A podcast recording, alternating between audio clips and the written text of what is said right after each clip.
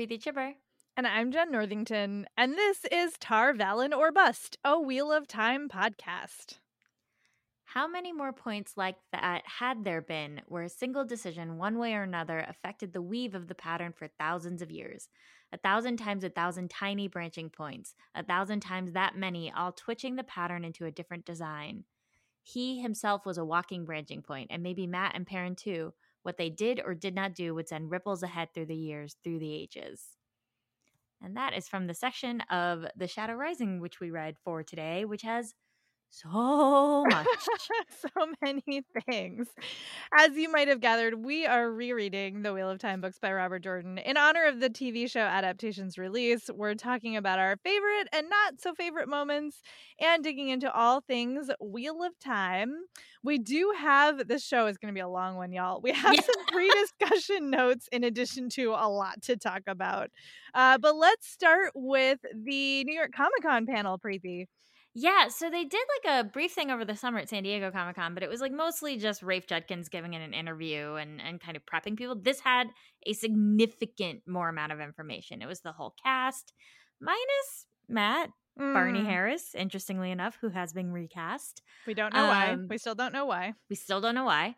Uh, and they showed a clip from the show, which is kind of the big, big thing of Moiraine's introduction to kind of everything. And what Rafe Judkins, I think, called it was like the moment of activation mm. for hmm. everybody, which I liked that phrasing a lot since we know Moiraine is going to be a much more central figure versus Rand. Mm-hmm, um, mm-hmm. What did you think of the clip? I I mean, Rosamund Pike is just like slaying the yes. Moiraine vibe as far as yes. I can tell. It's pretty pretty powerful.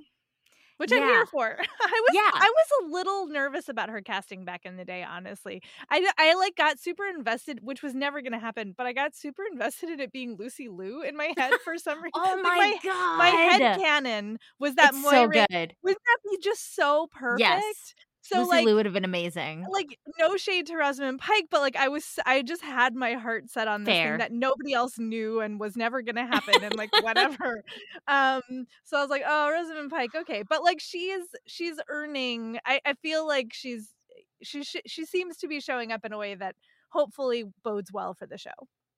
Yeah. Yes, I agree with you. I liked, I liked pretty much i mean it was a short clip we yeah. we have very brief moments of seeing everybody from rand egwene perrin Mat, um like uh, and of course the first person so it's set in the tavern in the Winespring inn um the door like everyone's like chatting and like whatever and then the door flings open and and lan comes in oh my god daniel like can i just I just, he's just, it's so good.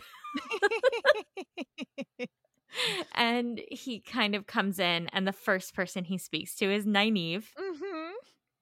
Which is, I'm going to try to move forward. I'm going to try to use that pronunciation, I think, oh, for her okay. name. Just because, just to keep it like they've decided, and I'm like, okay, fine. It'll go from how I used to say Hermione in my head, which is very wrong to Hermione after I saw the movies. Nynaeve. we'll see if I can manage to say Egwene. Egwene. I don't know I, if I, don't, I can do it. I'm happy I don't have to change that one. Yeah. But you know, uh, and then Moiraine comes in. I think the big change that we notice is how quickly she's like, "Yeah, I'm an Aes Sedai." What of it? like no stealth, no on the down low, no Mistress Alys, like none of that business. Nope. Nope. None of that business, none of that pretending. Which, granted, in the in the books, like we don't see her entry; she's like already right. there. It's true. Um, but still, based on the other entrances she's had that yeah. we do see in the books, where she's super stealthy about it, this is just like, "What up? My name's Moiraine. Sedai." I was into it though. Yeah, yeah. No, I I mean, yeah, we'll see where it goes for sure. Yeah, I think uh, it just made me like hungry for mm, for the the episodes, mm. which is nice. Um and they dropped some like information during the panel which um I don't know if it's available or not. Like I don't I don't know how Comic Con is handling it. I I was lucky enough to cover it for Polygon, but I did have to like log in to see it. Mm, mm. So I don't know. I wrote it up for Polygon. We'll put the links in the um, thing. Although I held on to a lot of the quotes because I'm going to be using them for later pieces. Um, but you know, Rafe Judkins said some things about. I think a lot of us are anxious about the adaptation level, which he was like, we want to adapt the heart of it, not page for page because that would be boring, which I agree with. Yeah. Um, well, it, it remains to be seen whether what we think is the heart and what he thinks is the heart is the same thing. A good point. A good right. mm-hmm. Um, he kind of explicitly so they did ask, you know, uh how does this differ from kind of other fantasy series that we might be used to? And he was like, it's not so much about good and evil, which it's true. Like there is a lot of like quote good and evil in the books, but Yeah. it's mostly it's a lot of shades of gray. Mhm. Um, and he said it's much more about bringing balance back to the world. Like that's what it's about. He's like it takes. He said explicitly it takes largely from Hindu and Buddhist philosophy, um, and those religions are quite similar uh, for obvious reasons. Uh, so I'm interested to see how that becomes more explicit in the show. It's pretty explicit in the book. Like my mom read a the first few Wheel of Time books, and she was like, "He took everything from Hinduism." yeah. yeah, I mean the reincarnation Mhm. and like there I mean there's legit like on the page references to Gautam Buddha and Yep. like uh, there's all kinds of very blatant uh Mhm. yes bits that even I can recognize. So like I can only imagine what Yup. somebody who is inside of those religions and cultures would see. So, but yeah, I do like this sense of like it's about balance. Like that's appealing to me. I don't know that I would have said that if you asked me what the books were about, but I feel like that's legit.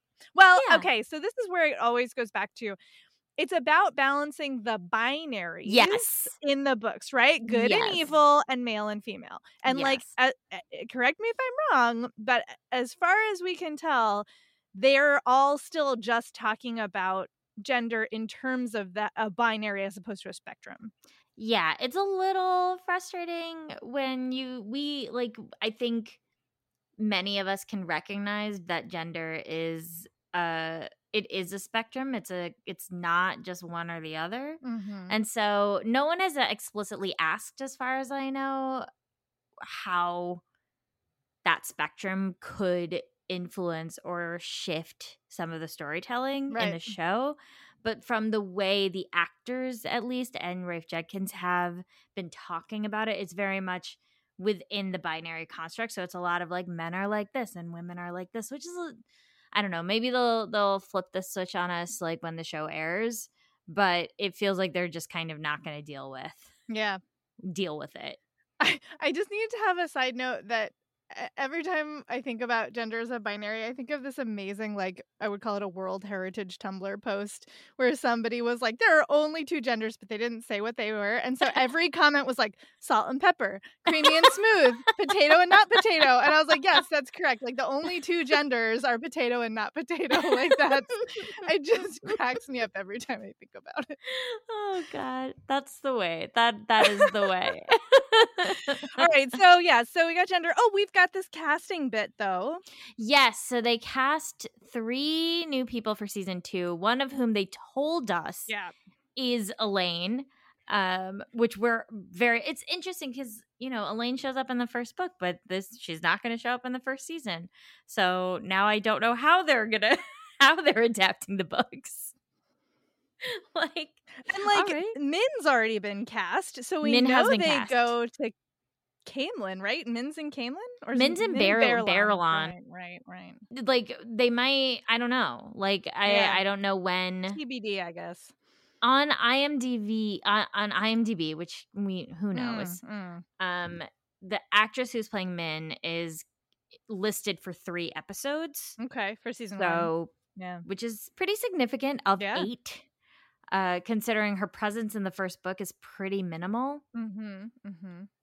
Uh, so like I don't know. I I don't. I have no idea how they're going to adapt the story. Right. Right. Other than we know that he Rafe has eight seasons mapped out. Right. Right. although only two have been Greenlit. approved Yeah. essentially.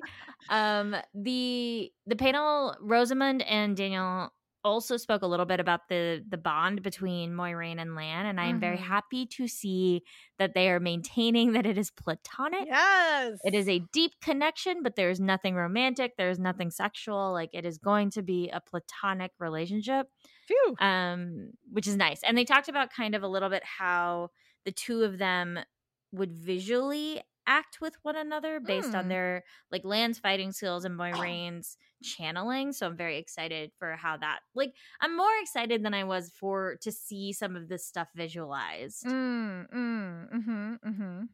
Right? Yeah, fair, fair. It's it is tantalizing, I think is the word. It's like, oh, we Mhm. just get this little glimpse and like there's some interesting things going on and I want to know how they're going to develop them. Yeah, I mean, there's a lot of like cute stuff on the panel. Like they talked to all the the four other leads. So it's Josha Stradowski, Marcus Rutherford, Madeleine, uh, whose name I forgot, her last name I forgot, Madden, Madeleine Ma- Madden, and Zoe Robins are Mhm. playing Nynaeve, Egwene, Perrin, and Rand. And I think they all just seem like really kind of young actors who are Yeah. excited. It's Right. very sweet. you know, they were like Rosamund and Daniel are clearly like the veterans who were like, yes, we Mm. know how to sit here and just be like, these are the things we need you to know. Um, there was a good bit about the books, like who's reading what. It turns out the, the kid who's playing Rand, Josha, is the furthest. He's on like book 11.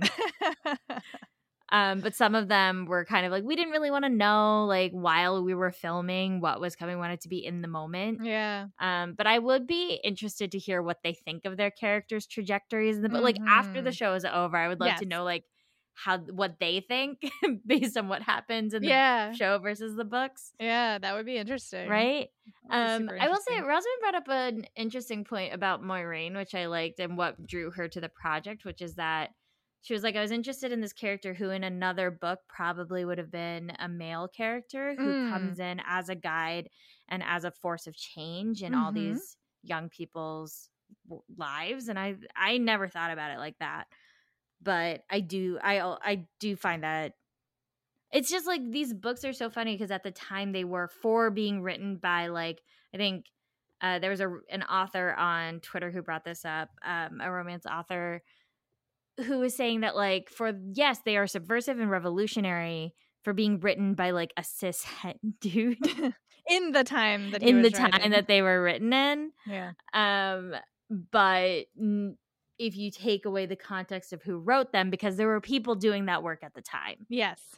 they just weren't given kind of the same platform or the Mhm. same the same marketing essentially. Oh yeah, hundred right? percent, hundred percent.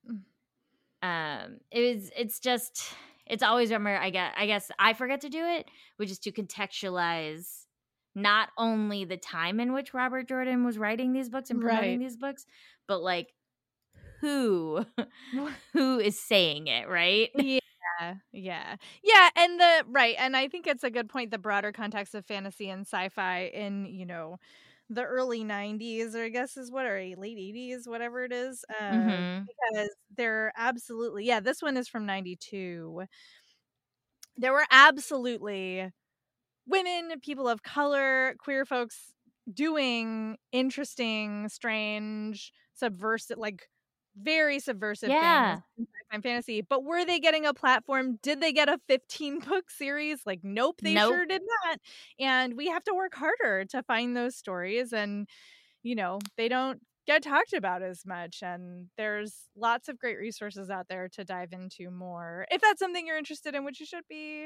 Um, and maybe one of these days we'll do like a bonus episode of, Yeah. about some of those other works that that would be interesting to contextualize the Wheel of Time with. So, yes. Hundred percent. And I, I want to say the romance writer who said it was Bree Bridges. I was looking up the um uh pseudonym she uses along with her romance writing partner for her books, which is Kit Rocha. Oh, yes.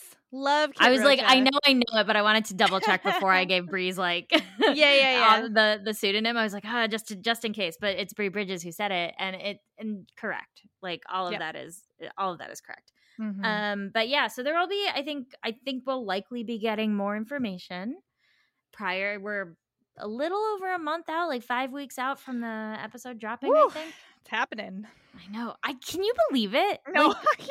we're coming up. we started this a year ago. yeah, we're coming on a year anniversary of this podcast, and like, what, what is time? What? What is what is time? Time is nothing. It is nothing. It is well, it's the wheel, right? It comes and it goes, it turns and it turns. It just keeps going, and it can someone like can it get a flat? Yeah. oh Lord. Well, speaking of how we've been doing this for a hot minute, we're making some updates to how our Patreon works, sort Mhm. of in the context of the show rapidly approaching. Yeah, so I think what we may do is make our episodic, so like our show episodic and both our podcast episodic posts public so anyone can participate in discussion. Um, but we will be keeping patron only posts for question and answer sessions, for polls, and obviously you get your shout out online or online on the episode while we're recording um, for all of our Patreon supporters, which we super appreciate. So we'll we'll have like our kind of patron only spaces that exist still, but for basically we want to just talk to everybody about how the show goes. We want to we want to make sure we talk to everyone because we have a good time doing it. Indeed, indeed. The comment sections are fun on our Patreon specifically, nowhere else, but on our Patreon. only there. Only there. This is like a note to self. I have to remember when I make those posts to make them public instead of to Yes. private to Patreon. So we'll see if I can remember. But that's our plan. So we'll see you in the poll. I would just like to say that I won the last poll okay. for the record. all right, okay. the dark one is not in an egg. Uh, the opinion floating egg. Listen, the public opinion may be such. I maintain that the dark one is floating in an egg. It's not in an egg. It's so stupid. He is stupid. inside of an I egg. His hate it prison so much. is his prison is the modern interpretation of Humpty Dumpty. No. It's so bad. I cannot. I cannot. I'm gonna Oh. draw fan art. Your headcanon is shit. I have so many feelings about this. I'm gonna so draw fan art, and it's gonna be the egg, the dark one inside of it, and Pips is gonna be I clapping was along. just gonna say, oh, Preeti's horse fan art is legendary, y'all. It's, it's legendary. All right, well, okay. Uh, so our last bit of housekeeping is about Amazon. Some of you may know me from other spaces, and you will know that as a former indie bookseller and somebody who has worked in the book industry for over 10 years now, I have a lot of feelings about Amazon, the company's position in that industry and Hmm. how it has changed publishing, not for the better, and all of the damage it does to small businesses, not to mention labor rights. Uh, we won't even get into that because that's a whole separate podcast. So it is a hard thing for me to be walking that line between having the feelings that I do about Amazon as a company and having the excitement that I do about a show that is being produced by an arm of that company. So I it's not an easy space for me to be in. I'm trying to be in it in the same way that like as we talk about the things in the books that we super don't like and that we are frustrated by um i i want to bring that same spirit to discussing how i feel about the makers of a show while still acknowledging that there can be good in that show and that there are a lot of people who are very talented who are working on it and who i'm sure work in other portions of the company but that still doesn't mean that I don't have a lot of negative feelings about the company as a whole. So it's a tricky space to be in, is what I'm saying. It is, And It- I wanted it I want it to be clear. Like I just want that to be known. I think it's fair to say that we live in a society and part of that unfortunately because of the way in which capitalism has grown unfettered Talk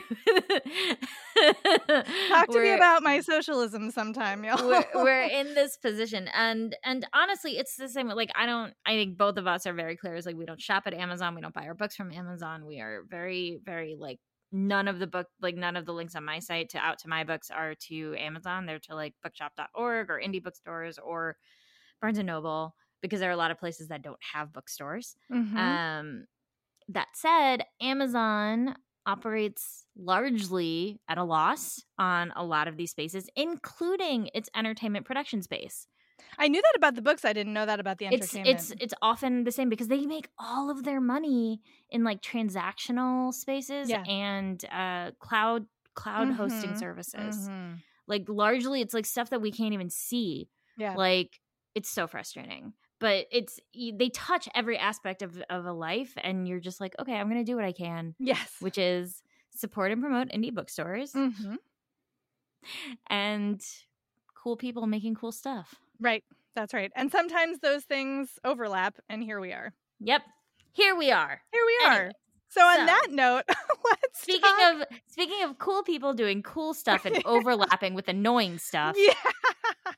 the These- shadow rising. these chapters, I will just say right now that like I am gonna start to get dangerous to myself and to spoiler averse listeners because I am having like thoughts about certain reveals and plot points that I cannot tell if I am just reading context clues or remembering something from down the line. So I'm gonna say sometimes I think I remember a thing about this, but I'm not gonna say what that thing is. Okay, good because there's a lot that I don't. Yeah. And I I don't, just don't I don't want to spoil it for anybody else. Also, I'm probably super wrong about some of this. so I will I do need to update my Jen thinks she remembers doc. Uh, and I'll repost that in Patreon um, for discussion by people who don't mind about spoilers. But yeah, it's I man, so many things in this section. I was like, wait, do I know a thing about that? It's very intense, is what I will say. there's there's a lot. There's a lot. A There's lot. After like six chapters of no- after two chapters of the most information you could possibly ask for, and six chap six chapters of like Perrin and Faile being so The goddamn annoying.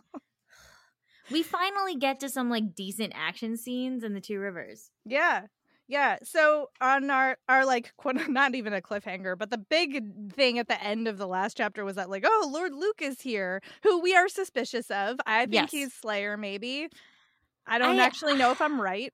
I might have thought that prior to reading this because that's Yeah. how it felt like the book was setting it up. And now he seems like he seems like a little bit of a toady, and I don't know if that goes hand in hand with Right, right. the way Perrin saw Slayer for That's the first fair. time. There's something off about him. We know that. At the very 100%. least. Something off about him. But like I don't I don't know what it is yet. Yeah, and so no. We're at that house where Perrin like all where where Perrin and Tam and everybody have come to like speak to some of these two rivers folk and Lord Luke comes in. And I think the big things here for me are that he recognized an Aes Sedai for to be an Aes Sedai. mm-hmm. um he mentioned he's like like Verin is like, hmm, kind of are you from the borderlands? Right. And he's like, no. Which mm, Hmm. shady, right? Mhm. Um and he recognizes the warder but doesn't react to him, which Perrin finds to be very unsettling. Yeah. Like either he's like super good or he's like hella igor- like ig- arrogant or both. or both or both. Um And he, he like flirts with Faile, which of course Perrin is pissy about. obviously, which is annoying. I'm like gonna ignore all the Faile being That's stupid. fair. It's so annoying and so unnecessary. I was like literally like, can we just let this go? Yeah. Can it just go away, please? Mm. Um, and he seems to maybe recognize Perrin on some level.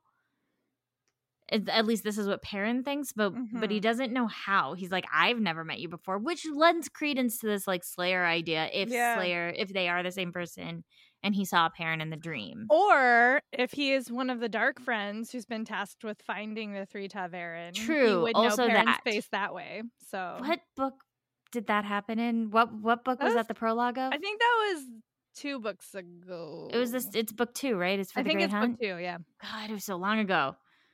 Because that will come up again in this section, which it sure like, will. yep.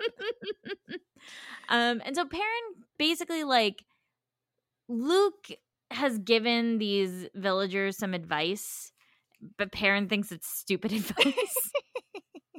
he's like, well, that's he's like, well, the boys can sit on the roof and keep an eye out for Trollocs. And Perrin's like, Trollocs can see better at night than people can. That's not smart.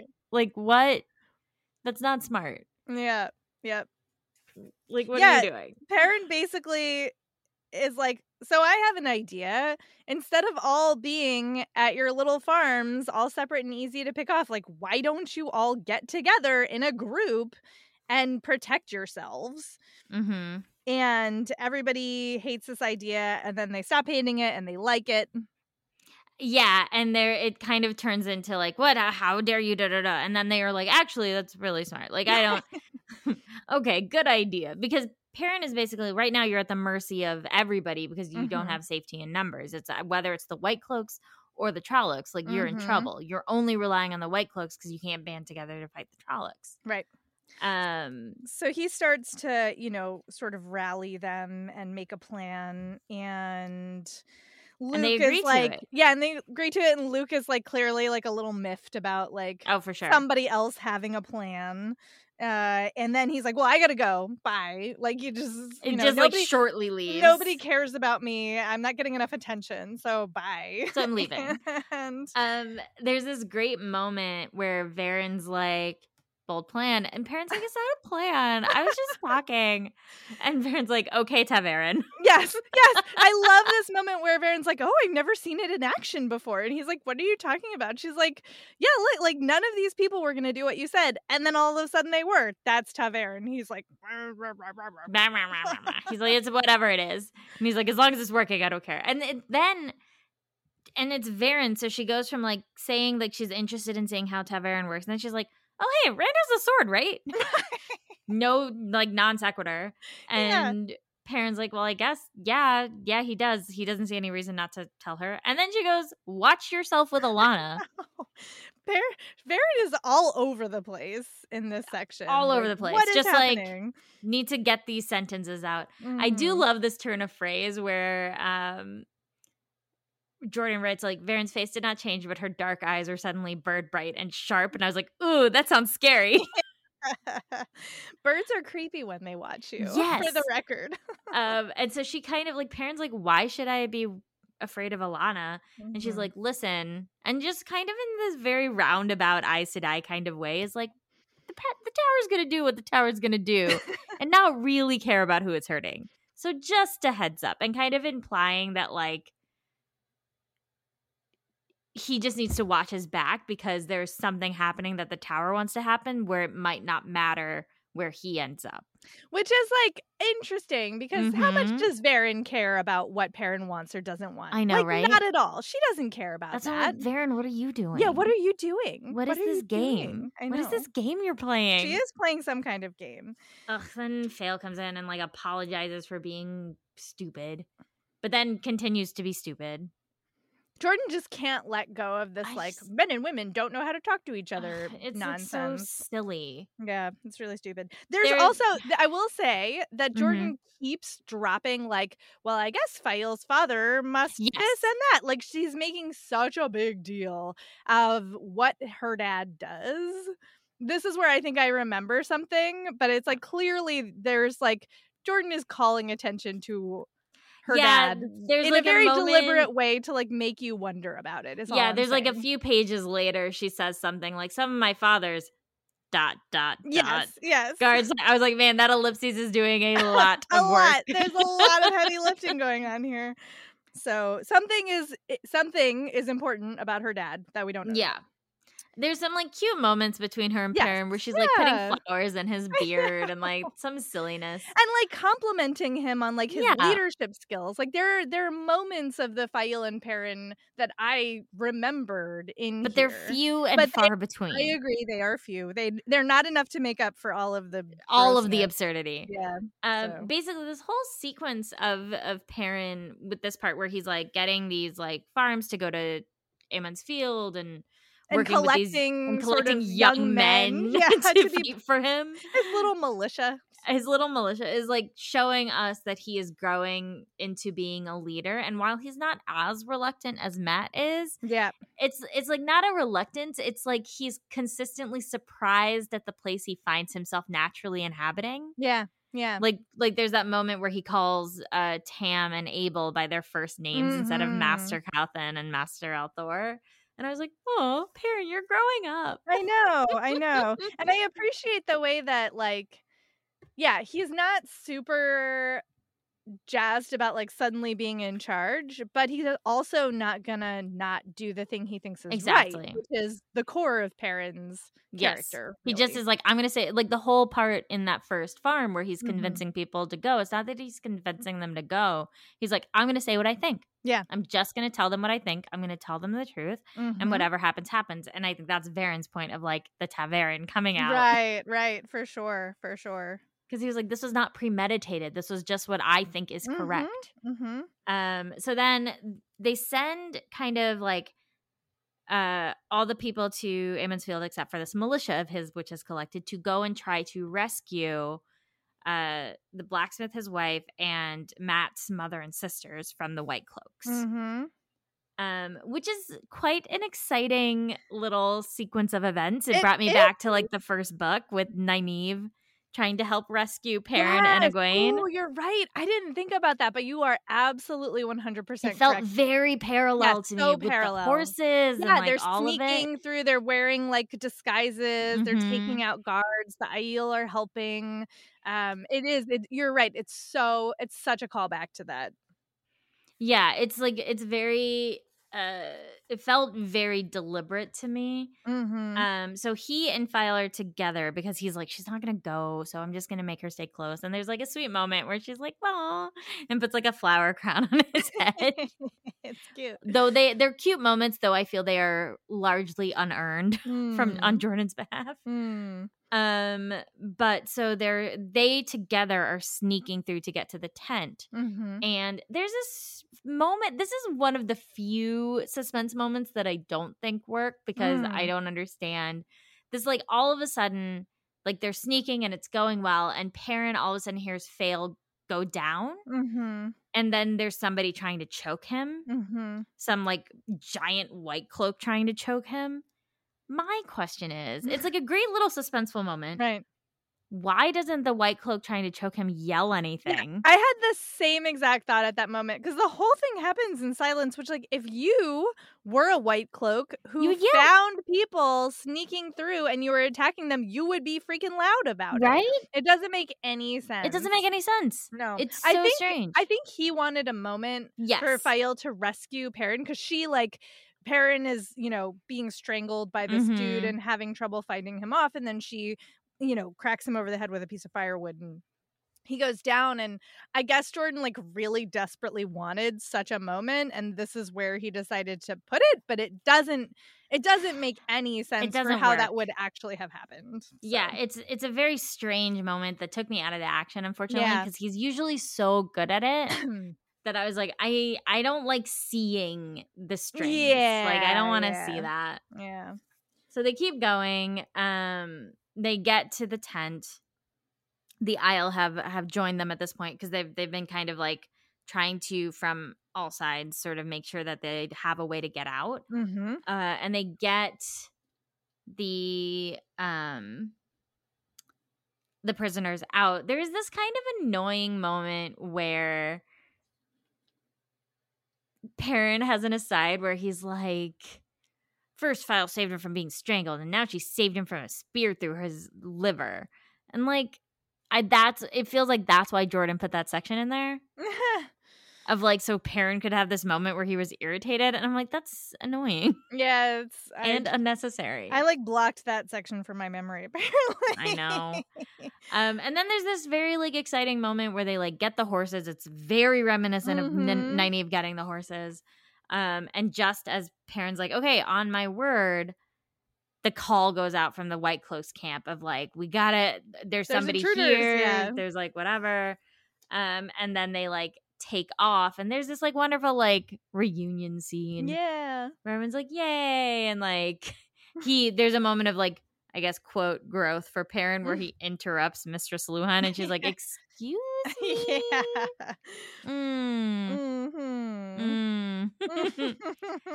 um, and then it's like he asks Verin if there's any help that she can give, and she's like, "Not like the kind you want, but Right. it's probably gonna rain in like a half an hour, like real bad rain, yeah. because they have to get out of there before the White Cloaks find them." Right. And so they split into two groups. There's a group that's taking the rescued prisoners back mm-hmm. to safety, and then Perrin and all of the young bucks are like going off to draw off the white cloaks so they're gonna like make a bunch of noise and um also then go i love this that it ends with him being like we hunt trollocs like know, it's, it's so, so like, it's so- Action movie. it's, it feels very like Aragorn, like let's hunt some orc, you know, Yes. or whatever the moment was in Lord of the Rings. so true. so so so true. huh. And that's how that chapter ends. That's After chapter six boring ass chapters, we finally got like a really exciting one. It was really awesome. yeah, it was. It was great. It was great. It's Imagine nice if to see a Perrin being relatable. right? And not just like, why right. why? Why? Uh then we get back to Rand POV, which I was Mhm. uh it's funny, like reading this, I know that I know that Rand will likely become insufferable.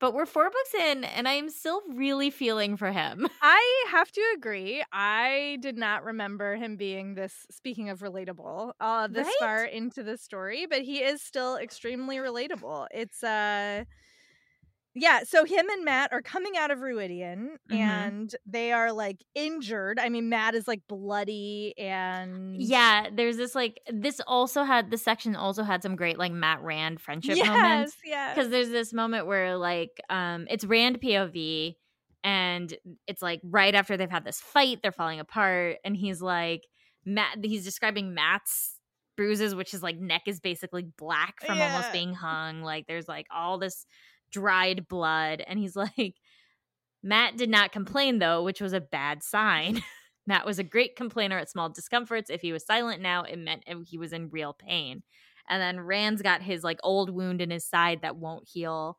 um from being, you know, Jesus stabbed. yeah. But it was like he thinks they're so close to reuniting with everyone and he thinks there was water and shade up there and help for Mat. Yeah, it's really sweet. I was like, Mo, you and your friends. But he's also stressing because he knows. So they're coming out of Rhuidean. Of course, it's dawn, and he knows that Mhm. part of the Aiel prophecy is, you know, he who comes with the dawn, and he's going to break them. Like he Mhm. he is going to go. Break, he needs these people, and he's going to break them. So I wanted to talk to talk about it, this a little bit because the the word is it's break them, but he, it's destroy them. It says he will Mm. bind you together, he will take you back and destroy you. And Rand thinks words delivered like prophecy destroy them. So we just read through that entire two chapter sequence of like all the history, Yeah, yeah. the entire history of the Aiel, which was a a deconstruction of their original Yes. community. It was a Mhm. destroying of their original community. Like, who is to say Mhm. this is not that? You know, like it is a piece of their history, but what happened to their society and to their culture and to their community was that it was literally deconstructed. Mhm. So to me, I'm like, destroy them sounds bad, but it's not what we watched it happen. Right. Right. It's very And it's traumatic and it's bad, but it it's part of life. Yeah, it's very it feels very to me uh to use a tarot reference the tower card, which like nobody wants to get, but it is it's upheaval is what it is, Right. And like yes, bad things happen during upheaval, but there are also opportunities like Mhm. sometimes you have to burn stuff down to grow new things. Yeah. And uh and that's what it feels like to me. So Yeah, I agree. I think it's like cuz he goes from that. I think it's I'm I'm I'm doing this work as the reader, but like I do think those two ideas are very much joined that mhm. we saw the deconstruction of this society and then got this idea of Rand considering what it means that he would destroy Mhm. the Aiel. Which, um, and we um also know from his whole experience in Rhuidean that knowing the truth of what how the Aiel came to be is enough to destroy yes someone like yes. We saw muradin right he like is mm-hmm. clawing his own eyes out and basically dies by suicide because he cannot accept this idea that the Aiel were once peace loving pacifists mm-hmm. and so the implication to me is very much like the the truth of the Aiel is enough to destroy them and so, like, Rand as this force of change is, you know, they keep saying, like, the wise ones keep saying, like, we know the Car'a'carn brings change. Like, yeah, we just don't know what that change is. And, like, here it is.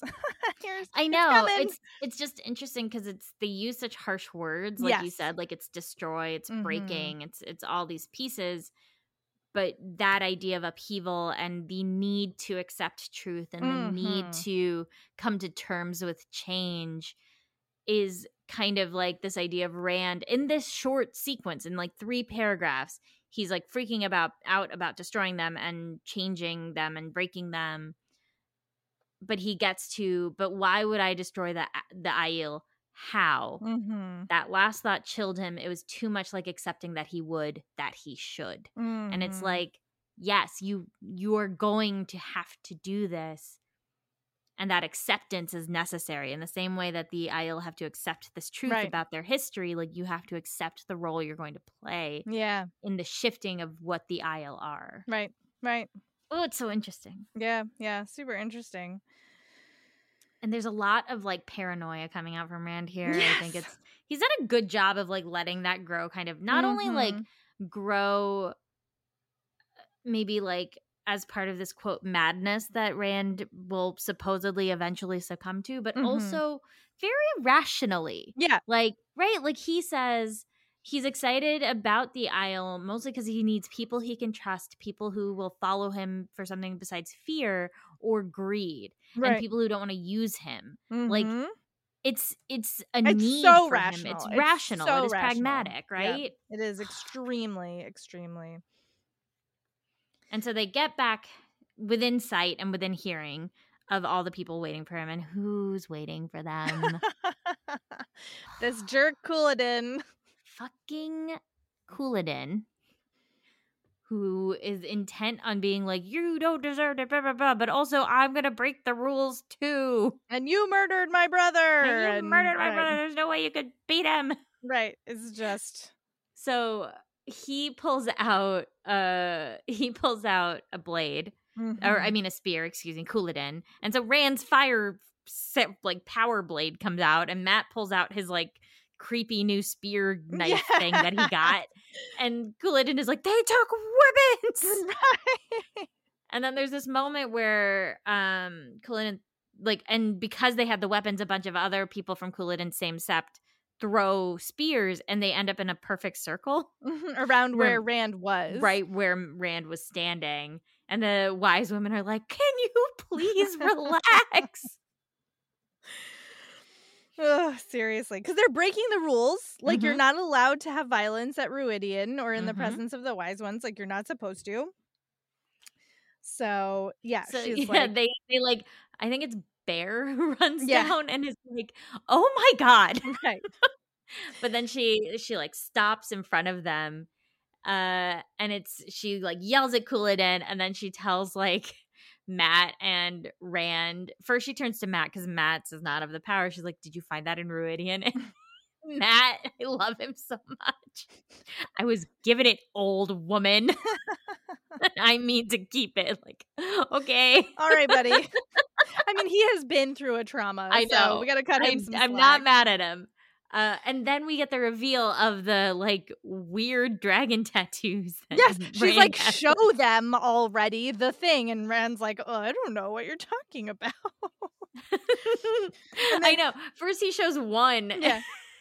and he like thrusts it into the air, and everyone's like, "Ooh!" And like Lan is there, and it kind of seems like Lan's like, "You guys better not fucking touch right. my sheep herder boy." That's right yeah, and then there's like you have to show them both. I know them. that was amazing. Bair's yeah. like an idiot. they're both there. And she like rolls down his other so He doesn't even realize he's got Yeah. dragons on both arms.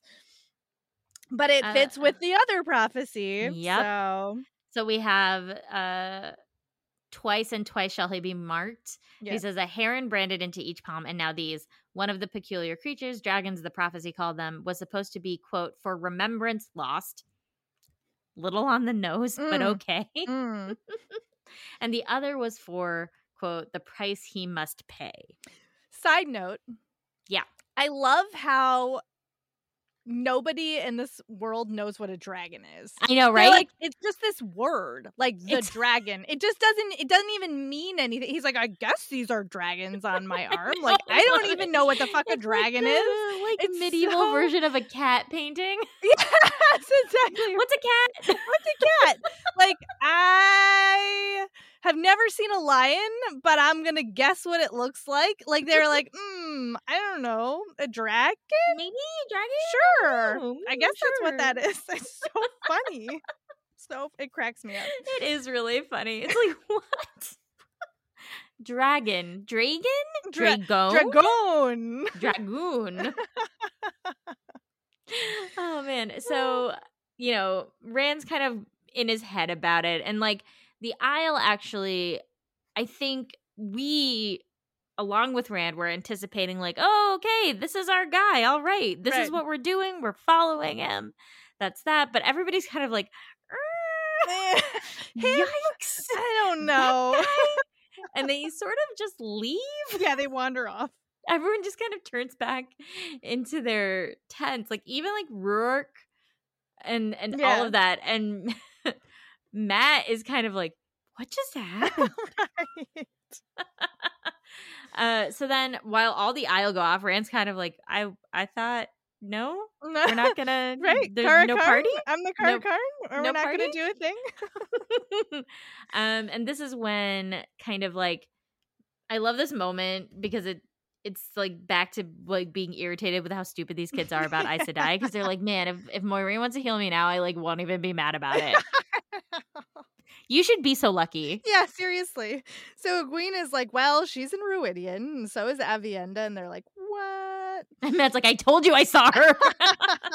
so good.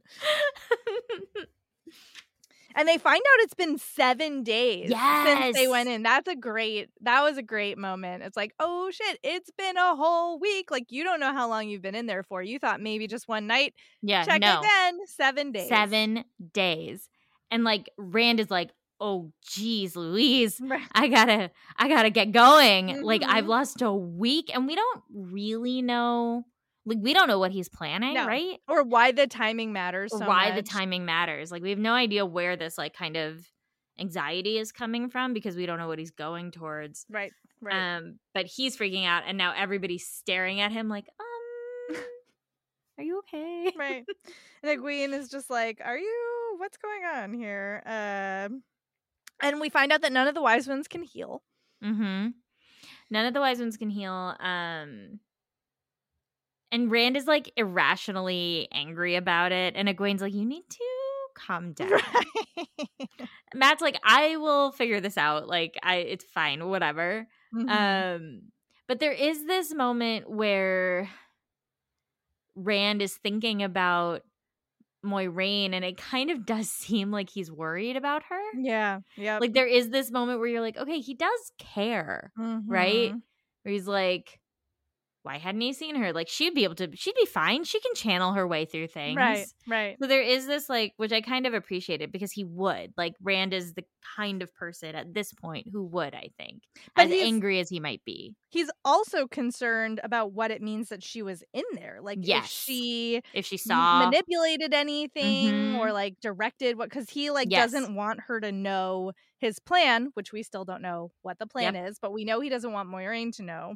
So yeah, Mhm. he's like very. He has a lot of warring emotions around Moiraine, which scans. That seems it's, yeah, it makes Yeah. sense, but it's better than just this blanket Yes, anger and yes. distrust, Yes. which I've been getting pretty tired of. Mhm, Um, so mhm. then we find out that like me like the wise ones and kind of Rhuarc are telling him like it, you know it's one thing to know about a prophecy, it's another to live it. Yeah. And so it's going to take a minute for them to come to terms with what is a pretty bleak prophecy. Mm-hmm, mm-hmm. And apparently, they don't all, like the general Aiel population doesn't know the full prophecy. Yeah. They just know parts of it. Mm-hmm. So only the chiefs and the wise ones know the full prophecy. Yeah.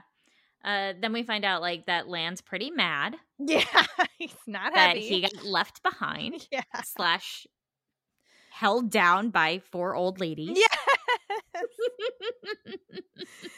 Amazing. And then there is again this like moment of like, you know, they're talking and Egwene wants to know what happened. Mm-hmm. You know, like they want to talk about what happened. And the wise ones are like, you're not supposed to. It's not permitted. And Rand says, I mean to change what is permitted and isn't. Yeah. Become used to it. Yeah. Like it's pretty it's, badass. right? And it's this moment of like, yeah, destroying is culturally shifting, culturally changing. Like I don't know. I think there's something to be said about how uncomfortable it is that that's that destroying yeah. is the word that's used but yeah. it is it's i think that's the theme we're gonna now see continually throughout for the Aiel yeah yeah i do love this moment with Rhuarc where he's like well uh, you know the prophecy says it's gonna bring changes yep. so like i'll talk about this a little bit and i love that he answers one of the questions we had which is who are yes. you? Does everybody see the same thing? And it seems pretty clear that no, it's bloodlines. Mm-hmm which then leads oh my gosh huge reveal huge reveal that i feel like is huge, treated just so like minorly bomb just gets dropped in this like chapter. by the way let's talk about your actual like birth parents yeah yeah yeah which like not his mom was not Aiel right like what she came but the biggest bomb drop in this whole thing is that he has a half brother yeah yes yes i mean it is bananas. It's so much information it's and it's treated like so, so run of the mill. Yep. Like yeah. I feel like it's not I feel like I reacted really strong to it in a way that I don't know. I don't know. I feel like it was written in a way that's so blasé. Mm-hmm. Mm-hmm. Yeah. it felt like a really big deal to me. yes. And like it, I this is the part where I started to be like, wait, do I know who she is? Because so they don't know they don't say her real name her like they, her they don't know it right they don't know it she like shows up she's this blonde rich woman basically yep. this young blonde rich woman who shows up in the waste and is like just like they are like uh well we're not going to help her and she just shows such determination and she says that she has been told by an Aes Sedai named Gitara Moroso that she has to go and become a maiden of the spear um, mm-hmm. um, in order to save her people. And she had to leave behind a son yep. and a husband that she did not love. And so, yeah, so she, this Outlander, becomes a maiden of the spear and gets involved with a clan chief who, side note, sounds to me like ta'veren. She does. No, no, not I... her. The the the the father. Oh yeah, yeah, yeah. Yes, yes. Well, okay. I also realized we did skip a few we skipped two things. Okay. What did we skip? We skipped them coming to be healed, obviously, oh, but okay. also this moment of Mat translating the old tongue. Oh yeah. Um, because they have to meet the chiefs at the Alcair Dal, and Mat says the Golden Bowl, and he pronounces it a little differently than Rhuarc. And Rand is like, huh. That seems like Mat might know more than just a few words of the old tongue. He understands it, mm-hmm. but he doesn't. He might not realize it. And then Rand sees that Egwene is watching Mat thoughtfully. Yeah, uh, we did. We did skip. They make this whole plan because Rand is like, "Well, I need everybody to accept me. How yeah. do we make that? And I need it to happen ASAP." And so the wise ones are going to go into the different clan chiefs' dreams and tell them all to meet at this place, our Alcair Dal, and mm-hmm. that is where he will like proclaim himself and try to convince them to follow him. Yeah, and they kind of have this conversation where we get to see, you know, the are treated a certain way in the context of the story, mm-hmm. which is that they just will be destroyed. That this right. will happen to them, and this is a great moment where we get like the reality of the people mm-hmm. who exist within that. Yeah. Because you know, Rand is like, "Will you do it? Will you tell these chiefs?" and she says, "Are you so eager to destroy us?" Yeah. And you can see there is like fear and anxiety Mhm.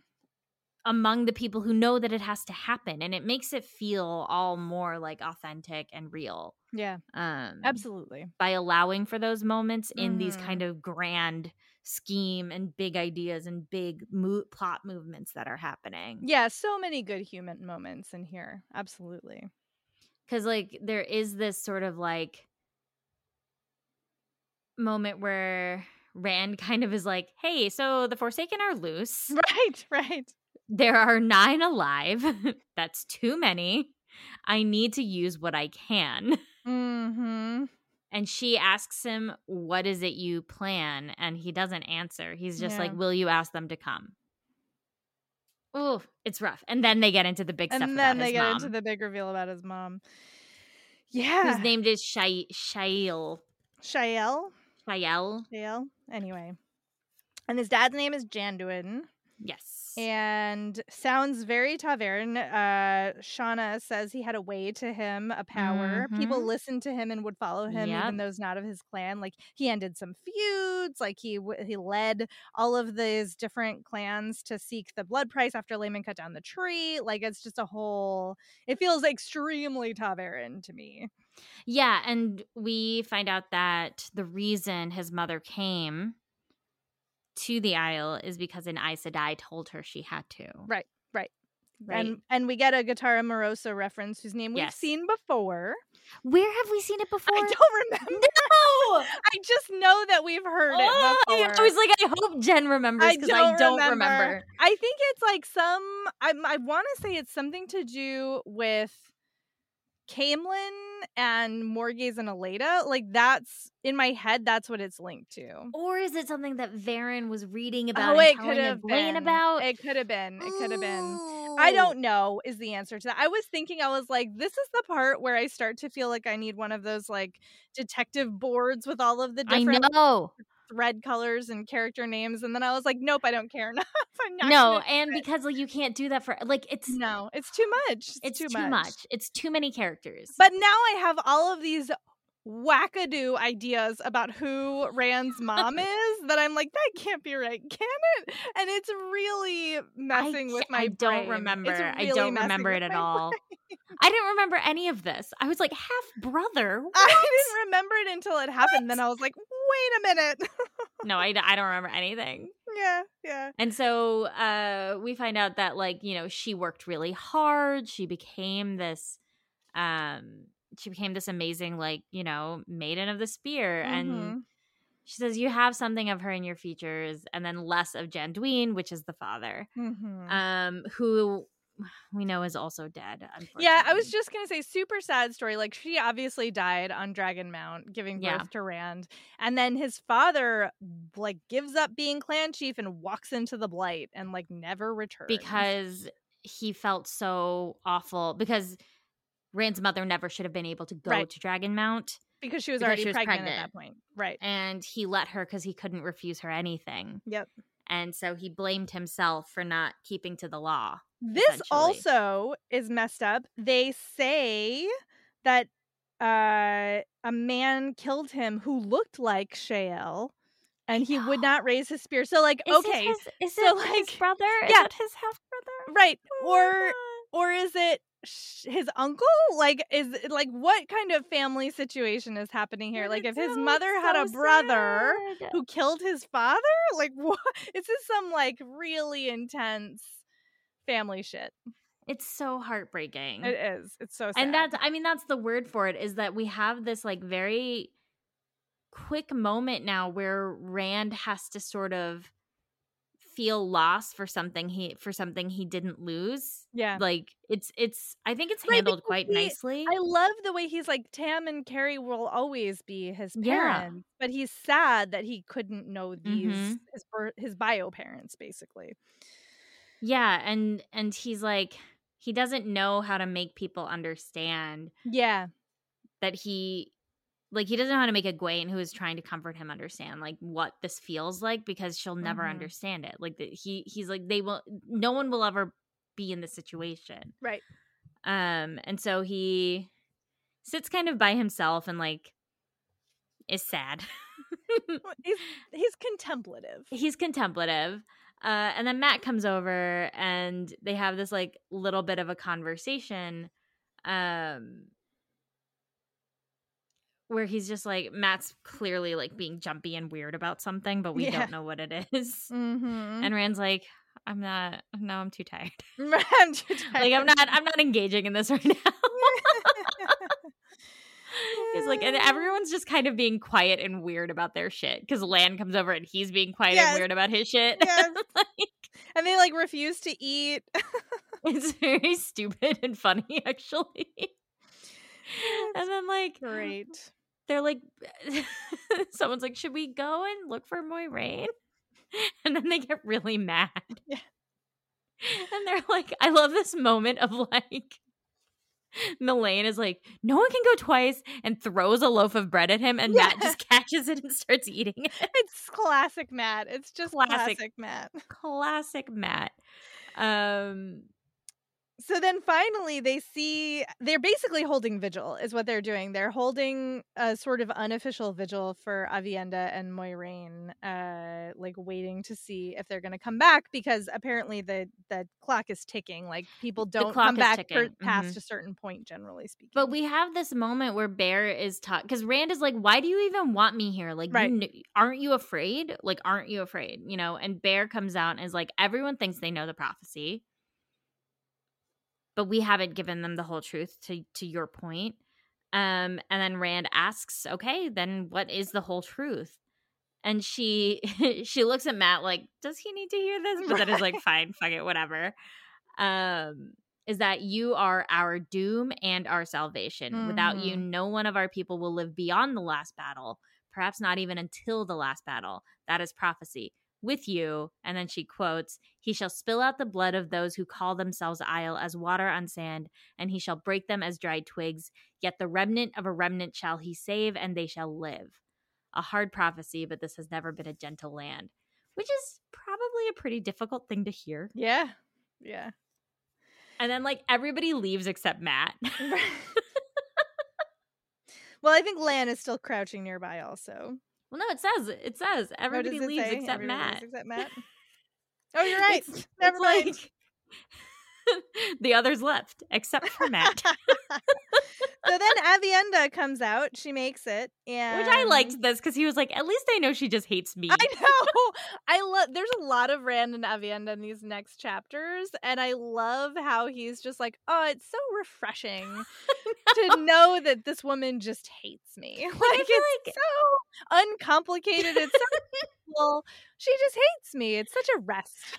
I know, and it, I feel like I'm like this is how you can do a contrary relationship yeah. building yeah. between Rand and Aviendha yeah. because she's like I understand both of them where yes. their reactions are coming from. Unlike Perrin and Faile, yes. who are yes. who it feels so orchestrated. Yes, this felt very natural for everyone. Totally involved. earned, totally in character. Like makes perfect sense. And he thinks here he's like um she th- she hates me because she thinks i mistreated Elayne mm-hmm. not because i'm the dragon reborn right it's, it's so good it's great it's great uh, and then like there the I love these moments too. Like so the chapter ends with like this little interaction between him and Mat because we see these interactions from Mat's perspective. Oh wait, wait, Moiraine too. comes back too. Oh yeah, yeah, yeah. yeah Moiraine, Moiraine comes, comes back. Lan is like, God damn it, you're finally back, and like bundles her off. Um, but yes, and then there's a random Mat moment. And then there's this random Mat moment where Rand's like, "What are you gonna do now?" And he's like, "I'm gonna break the rules." and Mat's like, "I meant, are you gonna eat something?" and then Rand starts laughing, and we. It's funny because it's like Mat stared at him as if he was crazy, and then he laughed again, but he's not crazy for the first time, somebody was going to learn what it meant that he was the Dragon Reborn. He was going to break the rules in a way no one expected. And I love these moments from Mat's perspective because Mat's like, from Mat's perspective, he's always like, Rand, can you just wait to go mad? Right. Like, can you just hold on? Yeah. And meanwhile, Rand's like, I have a plan. I was going to say, not for nothing, he is manic. Like, he is yes, not delusional manic. at this point, but he is manic AF. Yes. Hard agree very so. yes i would be like if he was my friend i would be like would you like some hot chocolate? Right. like Maybe? I'm concerned. Just like or or like a nice chamomile Yeah, tea. yeah. Let's take this down a notch. But also, he's the dragon reborn. Like the Forsaken is are after him. It is what it is. It is what it is. He's earned a little mania. Is what True. I'm saying. Uh, uh, all right, then we get to Egwene, yes. who is in Tel'aran'rhiod talking to Elayne. Right. So they're in the heart of the stone in the dream world. Mhm. and I like I both hate and love this ongoing gag with the clothing that Jordan does. Like I, sometimes I appreciate it and sometimes I really don't. And this is one of those times because Elayne when she shows up is like dressed as if she's one of the sea folk. Yeah. Like she's not wearing a top, she's in the pants, she's got the gold rings and jewelry and whatnot and Egwene is like, "Uh, what's up?" And Elayne, of course, then she can't control her clothing. She doesn't know how yet. Yeah. So she like cycles through all of these clothes, and every time she thinks about Rand, like her dress gets lower cut, and it's just like, ugh, stop it already. But I Like, do every now and then. I'm like, oh, that's a good one though.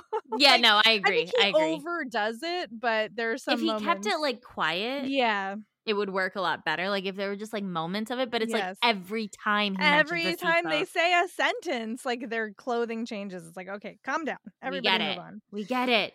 Uh, so Elayne asks about Rand, and I liked this line where Egwene says, "I think he is." Period. After Elayne says, "How is he?"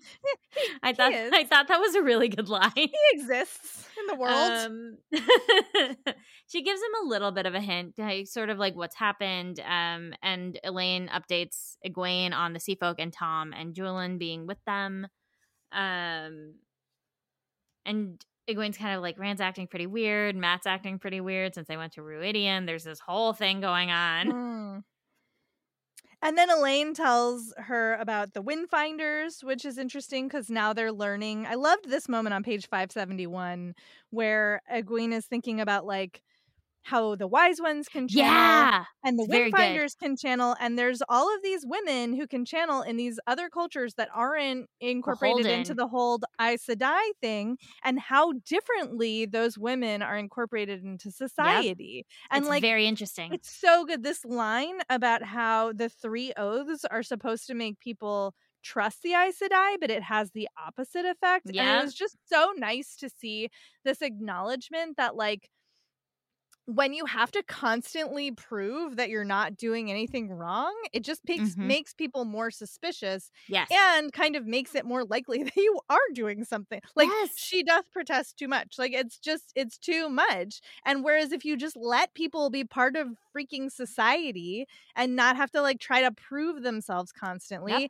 everybody benefits. Surprise. so weird. No, it's a So weird wonderful how that works. Wonderful moment. um, we do also have this brief moment prior where Egwene is worried about Rand beginning to see people as nothing more than pieces on a board, Mm, and Elayne is kind of like, "Well, he's a king. Right. He's a leader. Like this is what you have to do." Yeah. And Egwene's like, "Mm, "People are people." like, okay, Egwene. Yeah. Elayne knows what she's talking about here, though. Mhm. Mm, I do like how this sets up a point where it makes more sense for Elayne and Rand to be in a relationship than Yes. Egwene and Rand because Yes. Elayne does have all of this training on what it means to be in charge of others Mhm. and can support and like understand Rand in a way that Egwene absolutely cannot. yes. Yeah, I agree with you. Because I you know we've talked about this before. Like her fascination with him does feel a little like out of nowhere, like her obsession with him. and, Yes, because it's uh, just all of a sudden it's like Rand, Rand, Rand, Rand, yeah, Rand. and you're like, where did this come from? But this feels like building more of like a okay, this is this is a way in which this relationship could make sense. Yes, I agree. Um, then there's this moment where Egwene is like, "There's this guy Couladin who's like really mad at Rand and might hurt him," and Elayne is like, "I'll fucking kill him," yeah, and it's just like I love it a lot. yeah, it's like great. you better not let anything happen to him. Mhm. you will see that doesn't happen. Yeah, it's great. And then we have this like reference to two letters that Elayne gave Rand. Oh wait, rewind for a second. yes, Uh, there is this moment where uh, Elayne tells Egwene that they're convinced that Rand is the Coramoor, the sea folk. Oh yeah, yeah, yeah, yeah, yeah. And they're Yes. like, they're like, great, we're spreading the word. Like, we're super on board with the whole thing. And she's like, gosh, I wish the Aiel were like I know. Be great if the Aiel could be that cool. Clearly, the Coramoor is a very different prophecy for the Sea Folk than Yes. the Car'a'carn is for the Aiel. I don't remember how much information we get about that, I but think I'm it's looking pretty minimal forward- at this point. Yeah. Yeah, I'm looking forward to hopefully getting more. I Mhm. don't remember if we do or not, but Yeah, I hope we do. Um then they kind of have this like brief back and forth and then Egwene is like, "Oh, by the way, like I might not be able to I might not be able to show up here as frequently or I might be late one one day or two days. Just just keep coming and looking for me like I will be here." Uh, and then all of a sudden she's like pulled out of the dream. I actually didn't love this part Oh, really? like this the first part I didn't yeah. like because I'm thinking about Egwene as this like person who was kidnapped and trapped and had her power taken from her. Yes. It is very re traumatizing. Exactly. And so she's taken and basically what happens is Amys scares her, shields her from the power in the dream Mm-hmm. and makes her feel like she's being like eaten by a beast or Mhm. something and then pulls her back out of the dream again and there's this like horrifying moment where Egwene is just like f- furiously like manic here where she just needs her Mhm. power back and Yes. she's being shielded from it and it was like I know the point is that Egwene should not have like she's coming into a culture and should have respect for this idea of that the Aiel like they're going to teach her right. but I was like, this is really fucked up though. Like this is really fucked up. yeah, it's messed up. I mean, and it's it's not. I don't think Amy's like Amys has no idea No, uh, exactly. what- None. what being shielded from the power means to Egwene. Yeah. She's just like using the techniques that she that they use Yes. which are very harsh to Yeah. train because she's like she actually says like a short sharp shock is more effective than like Mhm. you know coddling you in the long run which you know debatable obviously you know but like okay sure i can see your internal logic um but yes as readers and as a writer like we know how traumatizing this is for her Mhm. and you know it's also interesting to me this point where Amys says like you gave me your word you would not do Yeah. this i didn't think i said i could lie because she doesn't know yeah. that Egwene is just accepted and not Aes Actual Sedai. Aes Sedai yet. Mhm. So that was an interesting little moment as well. And Egwene is like, I promise. And Amys is like, I don't believe you. I know. I mean, it's funny. There is then this moment of like, Egwene is furious because she's like, no one else has these rules. Yeah. Like, Rand wouldn't follow the rules. Mat definitely wouldn't follow the rules. Like, why do I have to follow the rules? Right. Right. And I was like, fair. Right. It is true. Absolutely fair. It's fair. But then, you know, Amys also is just like, you're going to die if you don't listen to me and learn what I have to teach you. And I'm not going to help you do that. So, like, Yeah. if you want to learn, you have to follow my rules. And I love this moment too, because it is so indicative of like, this is Egwene's drive. She wants to learn Yes. all of the things. Yes, she and wants I love the it. knowledge to have the power. And so she's like, all right, fine. I mean, I'm going to like humble myself and follow your stupid rules, and you're going to teach me what I want to know. It's so good. Yeah. It's so good. Um so that all happens. And we have the sweat lodge scene. Then there's this like sweat lodge scene. God, the obsession with nudity is ah. just like so intense in these books. It's like everyone's getting naked for every big, eh, like everything all the time. it's like, okay, take off your clothes. Let's sit in a tent and get I mean, sweaty. and like, it's- fine, that happens. I feel like the in book atten- rationalization is that like nudity is just not a big deal for a I lot of these cultures, but like because of the context of it coming from a Western writer, it mm. is like, uh, it's a big deal. They're naked, and you're like, oh, oh my god, just shut up already. Just shut up. Who cares? yeah, So they then there's this like this is kind of where I'm just like I don't know if I'm on your guys' side. I feel like I'm on Rand's side yeah. because they spend the whole time being like, "What are we gonna do about Rand? Yeah. We need him to like do what we want him to do. How are we going to make that happen? How are we gonna guide him? And and we can't trust other men to guide him. So Right. like, how are we gonna guide him? Yeah. Yeah. And like Egwene has this moment where Bair is like, "You've known him since childhood. Like, would he?" Would he confide in you? And she's like, I doubt it. he does not trust as he used to, and she won't look at Moiraine. But like, Yeah. yeah, hmm yeah. So instead, they decide that Aviendha, who has just started her wise It's ones training, hilarious. is just gonna follow him around. They're like, "You're young and pretty. He'll talk to you." And she's like, "This is. I hate this plan. I will not do this plan." And yes. gets, she gets browbeaten into it. Well, then Egwene's like, do it for Elayne. Yeah, She wrote you just tell him that she like really feels what she wrote in his letters. Which we know is like one of the letters was like, "I love you," and one of the letters was like, "I hate you." And Yeah. so you know, it's It's yeah, not gonna make any it's not sense. gonna make any sense. Um, there are also hints throughout the section of like Moiraine. Something happened to her in Rhuidean. Yeah, we don't but we know don't what, know. But she has like a tightness around her eyes. And finally, Egwene asks Moiraine, like, "Was it bad?" And Moiraine is just kind of like, it's this very cryptic speech she gives in response. Mm-hmm. You know, with like, you know, the memories fade. Most are already gone. Some I knew. Others, the wheel weaves as the wheel wills. We are only threads in the pattern. And she basically is like, I'm going to do what I meant to, like, what I am meant to do, and nothing will stop me. And you're like, mm, Yeah. Dang. Yikes. Mhm. Big yikes. Big yikes. big, big, big yikes. Um, where are we? we're, on, okay. we're halfway through, and it's been an hour fifteen my minutes. God. Sorry, y'all. I knew this was going to be a long episode. Yeah, I knew it. Yeah, same, same. I was like, so much happened. Oh man, I kind of hate these next couple of chapters in ways that I can't. I like. I'm having trouble f- putting my finger on, but well, so yeah, they're traveling.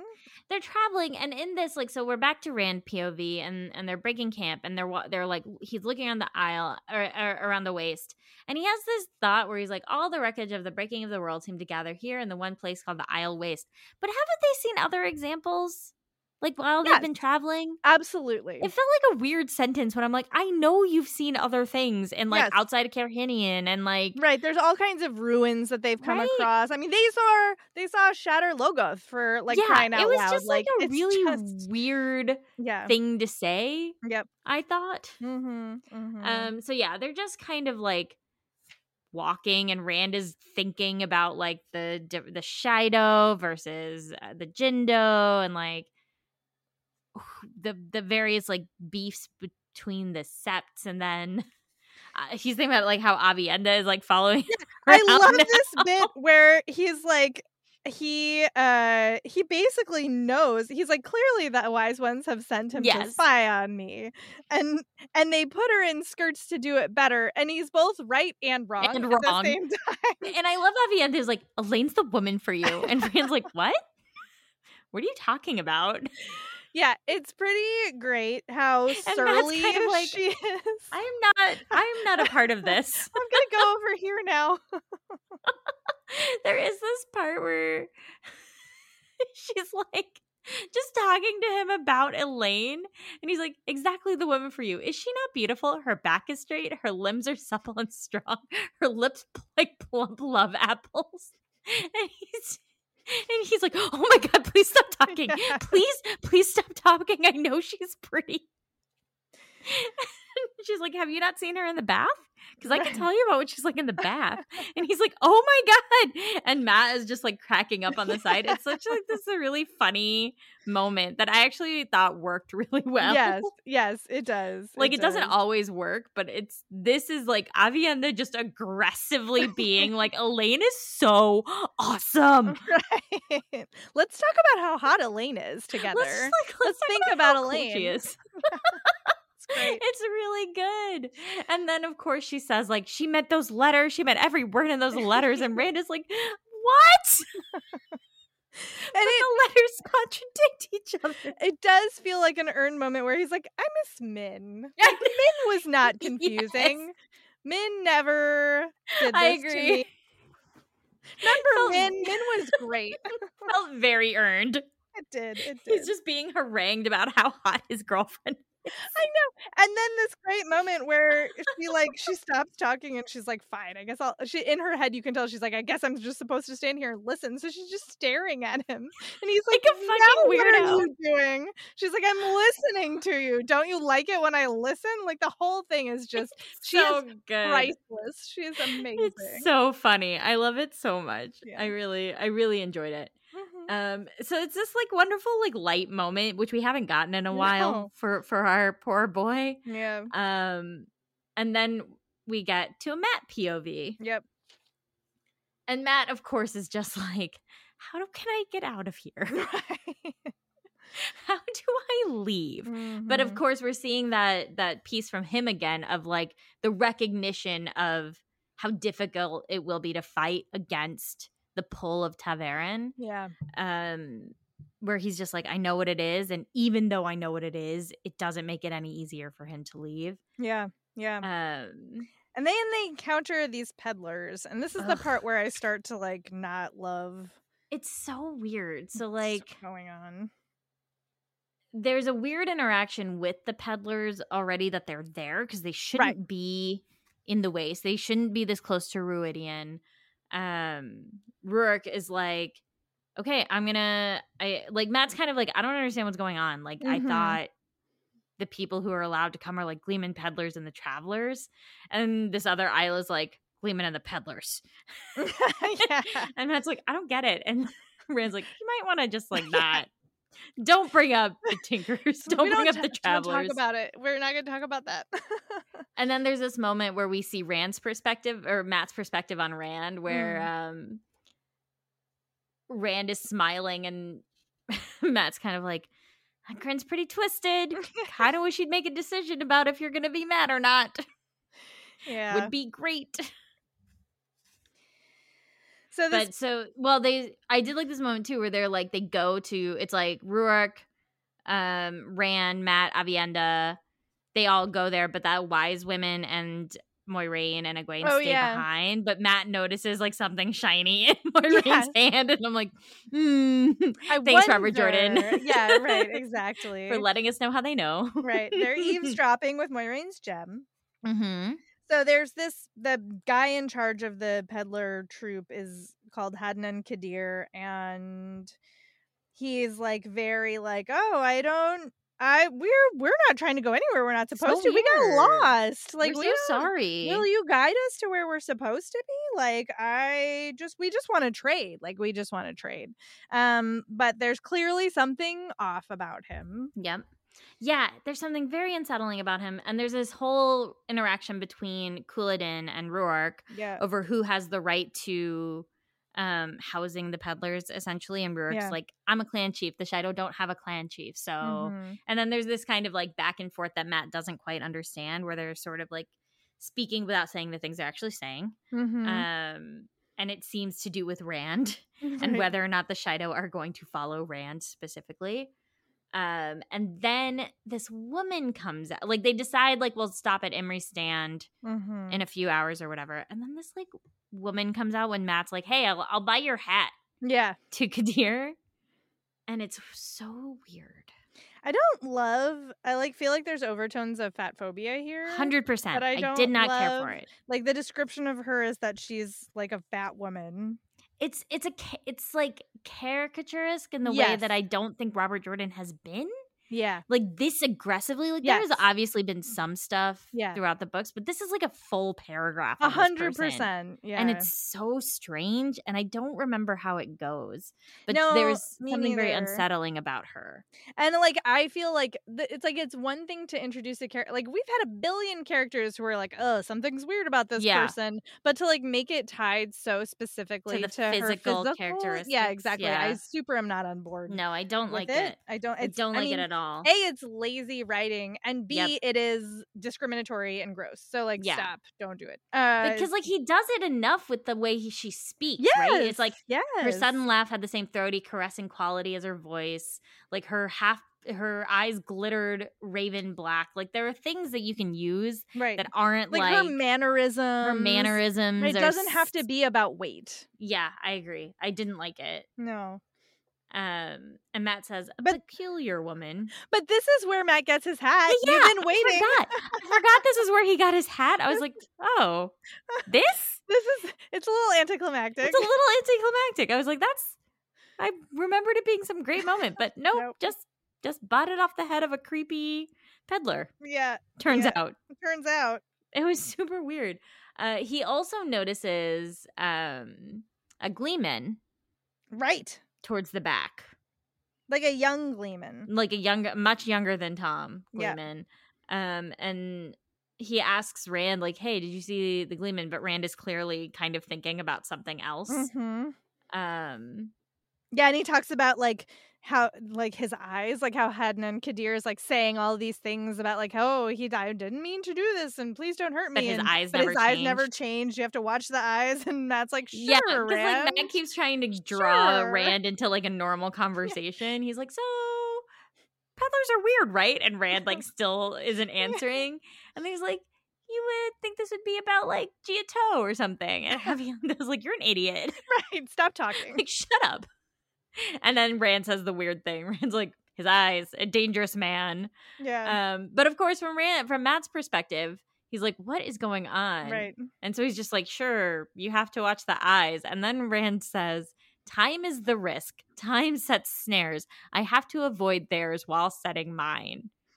And Mat's like, "What? Right. Who? Who is setting snares?"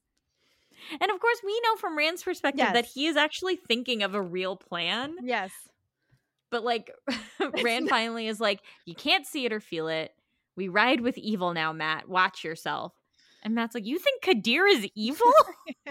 and Rand's like, I don't know, man. Those eyes are weird. Yeah. Just watch the eyes. And don't forget Lanfear. And Mat's Yeah. like, what? What? it's just like all this shit. And Rand and Mat is like, what the fuck is going on? I want to leave. Yeah. He's like, maybe I can go with the peddlers. Like, that's a good plan. Let's do that. That's a good plan. Let's go with that. Except that's Uh, not going to work out great for you. No, not based on this.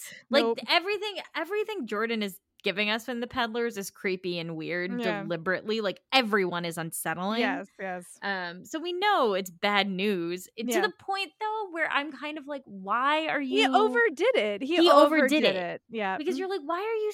Why are you with them then? Like, Right. why right. not just be like, okay, get the fuck out of the waste? Right. It doesn't make any sense. No, no. it's very like weird. Rhuarc is no dummy. Like he's not. Yeah. I mean, anyway. Anyway, so the next chapter, they are they reach Imre's stand, and things are bad. Uh, basically from the get go. Yeah, they're so it's Rand POV. They're like these maidens come running and are like, there was some kind of raid or something. Mm-hmm. Um, and they get there.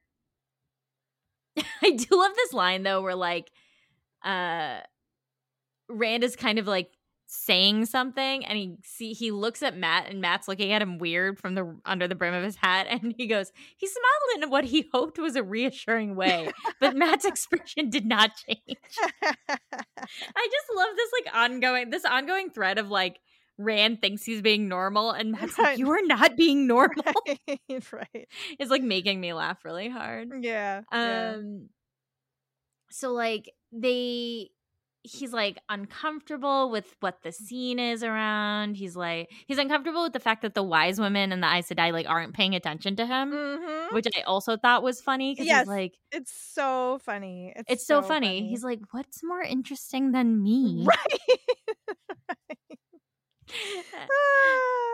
Um great. and so he like kind of laughs a little bit and Aviendha's like, "Oh, you think it's funny being here? Let's talk about Elayne." And he's like, "Oh my god." he's like, "Don't you need to respect me? I'm the Dragon Reborn. I'm the Car'a'carn." And Rhuarc's like, "Actually, That's not how that works. you have to earn it. However, some do push the bounds of honor." to Aviendha, which I I quite liked. and then the thing is happens. so often in dad mode with young women, Yes. which sometimes I hate and It's sometimes I appreciate. But like, yeah, But this is a moment where he was like kind of in dad mode with Yes. everybody. So I was like, okay. it's allowed. Um, so then they get to Imre's stand where this like supposed raid has happened and it's empty, which Yeah. is weird. That is not standard. Usually people would have come out and met Rhuarc already or whatever. And they open one of the doors and it's Ugh. just like a bloody mess. And Mat is like, this looks like Trollocs to me, which is weird because what would the Trollocs be doing in the waste? Mm-hmm. Like Mhm. they they do not do that, right? right, right. So, but they were like, well, I guess we're staying here anyway. Like everything is bloody, but there's water here, so here's where we're gonna camp. Yeah, so like everybody kind of has their own uh look at the scene, like the wise ones look. Ba-da-da. There is this line which I Oh, thought yeah. was interesting, where it's like the wise ones examined the inside of the building, and Moiraine and Lan did as well as it. But if they reached any conclusions, they told no one, which felt like just like a reassertion that no one is giving Rand the information he needs to know. So why the fuck should Mhm. he tell anybody what he's thinking? Yeah, no doubt, no doubt. Like that's how I kind of feel about that. Mhm. Um, and then there's this introduction of this woman. yep. Is she a Forsaken? Like, I don't know what else to make of I this I don't person. think she's a for. Well, I don't know. I don't know. I just didn't know what to make of her. I was like, posing like we have yet another woman who is overly described by her body type. Like she's Yep. beautiful and, and, like she's overly wearing- sexualized. Yeah, super overly sexualized, and like the way that you know she's like clinging to the peddler's arm, but like she wants to go see the blood spattered room, and like she wants to be introduced to Rand, and Aviendha gets mad that Rand looked at her, and it's like a whole. It's weird and It's like, like Berelain, but worse. worse. And Rand can like, but here Rand has no sort of emotions around this person. Yeah. He can just see through every choice she's making. Mm-hmm. Um, I do that- love that Rand has gotten so good at reading people. Yes. I was going to say, in the same way that he's reading Kadir, because he can Mhm. read Kadir very, very well. And so they have this like really uncomfortable conversation. Yep. Um, where Kadir is like, So I've heard that you did these things. And Rand's like, Maybe. And then he apologizes for this woman when she leaves. And Rand again notices that the eyes never change Mhm. um he's like this is you know it's super weird and so rand says i have heard it said that you should see you should believe nothing you hear and only half of what you see and then he mentions again about Isendra, which is the woman's name, is like not a patient woman, so he has to go. yeah. Like the whole thing, everything about the peddler is weird. Yep. Like the whole thing, every single person involved with the peddler is weird. so and over again, the top. it's so over the top that I'm just like, why are you guys just They like being it's so passive? they might as well have like a neon sign that's like dark friends here. Like we are weird and Like- not to be trusted. it's so strange. yeah. And so Rand is like, maybe I'll do some sword fighting practice. I do love this. I love this scene actually because he's like, oh wait, the Aiel don't like swords, and now I know why. So maybe I should have to do spear learn some spear too." stuff. It's also like a lovely moment between him and Lan. yes. Where like Lan is like like the moment where Rand's like, Yeah, well, I'm not a farm boy anymore, am I? And I'm like, Aw. and then they have this moment where Lan is trying to show Rand how one might fight the Aiel Mm-hmm. through like the borderlands and Aviendha's like, You're full of shit, you don't know anything. and Lan's like, Well, it has worked one or two Mm-hmm. times, so I might know a little. um, and then Rhuarc comes in and is like, basically like, okay. He does though. I do like that he kind of takes Aviendha down a notch here Yeah. though, because it is like Aviendha, as much as I love her, I feel like it's been like three days. yeah, yeah, yeah. You know, she's like, You're the worst. I hate you so much Mhm. in not so many words. And Rhuarc's like, listen, we get it, you're disappointed. right. And this is a moment where Rand is like, Right, oh. right. He like only just figures out that she's not wearing skirts for him. Not everything Right. is about you, No. Rand. He's like, oh. Mm. I'm an idiot. It's like, yes, it's okay, buddy. You are, You you, are are, buddy, but that's okay. And this is the moment where Rhuarc has come over with these spears, Mhm. and Rand's like, okay, I gotta do this now. Yeah, I'm pretty tired, but okay. yeah. And then we go back to Mat. yes. Who is like, you're an idiot. Why are you doing so much work? Know. He's like, it's so hot. Why are you? Why are you working out? Why are you exercising? And we get this like long description of like Aiel trading with the peddlers and what's Yeah. worth what. And I was like, I don't No, care it's like about three this. pages of like trading rates, and you're like, Like, right, okay. enough. There's a moment where uh, one of the Aiel asked for two rivers tabac, which Yeah. was kind of funny, and they Yeah. didn't have any. Mhm. Um, what? And then we finally get to this moment where we find out what happened to Mat Mhm. in terms of how he has changed, which I thought was so funny that Jordan waited until the second POV after Yeah. Rhuidean to tell us. yeah, Like I thought that was just like, are we like, is it because he's trying to cement sort of Mat's refusal to submit or his mm. like he just wants to deny it. Like I don't. It was just so strange to me. Like yeah. i like it. I right. liked how it happened here, where he like gives us the the spear that he's holding has like the ancient symbol of the Aes Sedai on it before mm-hmm. the breaking with the two ravens. Um, and now all the holes in his memory are being filled by like battles. Yeah, he like has all of these memories of being a soldier or a general or something um and and he like is discovering that he'll just be like in his waking life looking around and like thinking about oh that place would make a good ambush and like yeah. doing tactics and so yeah all of the holes in his memory have been filled in like he now knows he there he just has all of these lives Memories. basically yeah. in his head yeah it's super weird and so he says this phrase in in the old tongue that means i am lost in my own mind because i guess if anybody could handle this amount of stuff in his head it's Mat it's so true i feel like rand and perrin would just like go to sleep yeah well they would like what? I was just gonna say that I don't know that they would be able to process. They would try to process it. Yes, whereas it would not Mat well. is like, I'm not gonna try to process any of this. It shit. just like, is. It's just there. It's just there. That's what I love. um, and so he says this phrase in the old tongue, and that Gleeman is there all of a sudden and asking him questions about yeah. what what his life is like. Yeah. Um, and Mat kind of has a moment of being like, "Well, this is weird." and again is like, I don't want to be a hero. Mm-hmm. Mm, okay, sir. Sorry. You're already there. Too late. Uh, and so he takes him through the story. He takes him through what happened in Rhuidean, holding back a few key Which things. he's not supposed to be talking about nope. Rhuidean. And everything about this situation is creepy and weird, but Mat's like, yep. ah, I might as well tell him some stuff. It's so like, strange. So, like, like Mat is this Mat? Like, I don't no, know. This was Mat in the first book. Yeah. I don't think this is Mat now. Right. Like Mat now I feel like would be like I feel like he would hedge his bets. I feel like he would like keep it really close to the vest. Yeah. And he's just like blah blah blah blah blah blah blah. The only thing he holds back is like the, ter'angreal door. Right. Right? Right. And then he even says like a slip and he would find himself talking about the ter'angreal mm-hmm. and who mm-hmm. knew where that might lead. So and he is drinking while he's talking, but it yeah. still feels like all of it feels very uh, like it feels out of character. Yeah. It feels strange. Yeah. Um and then uh this woman comes uh, that same woman comes over.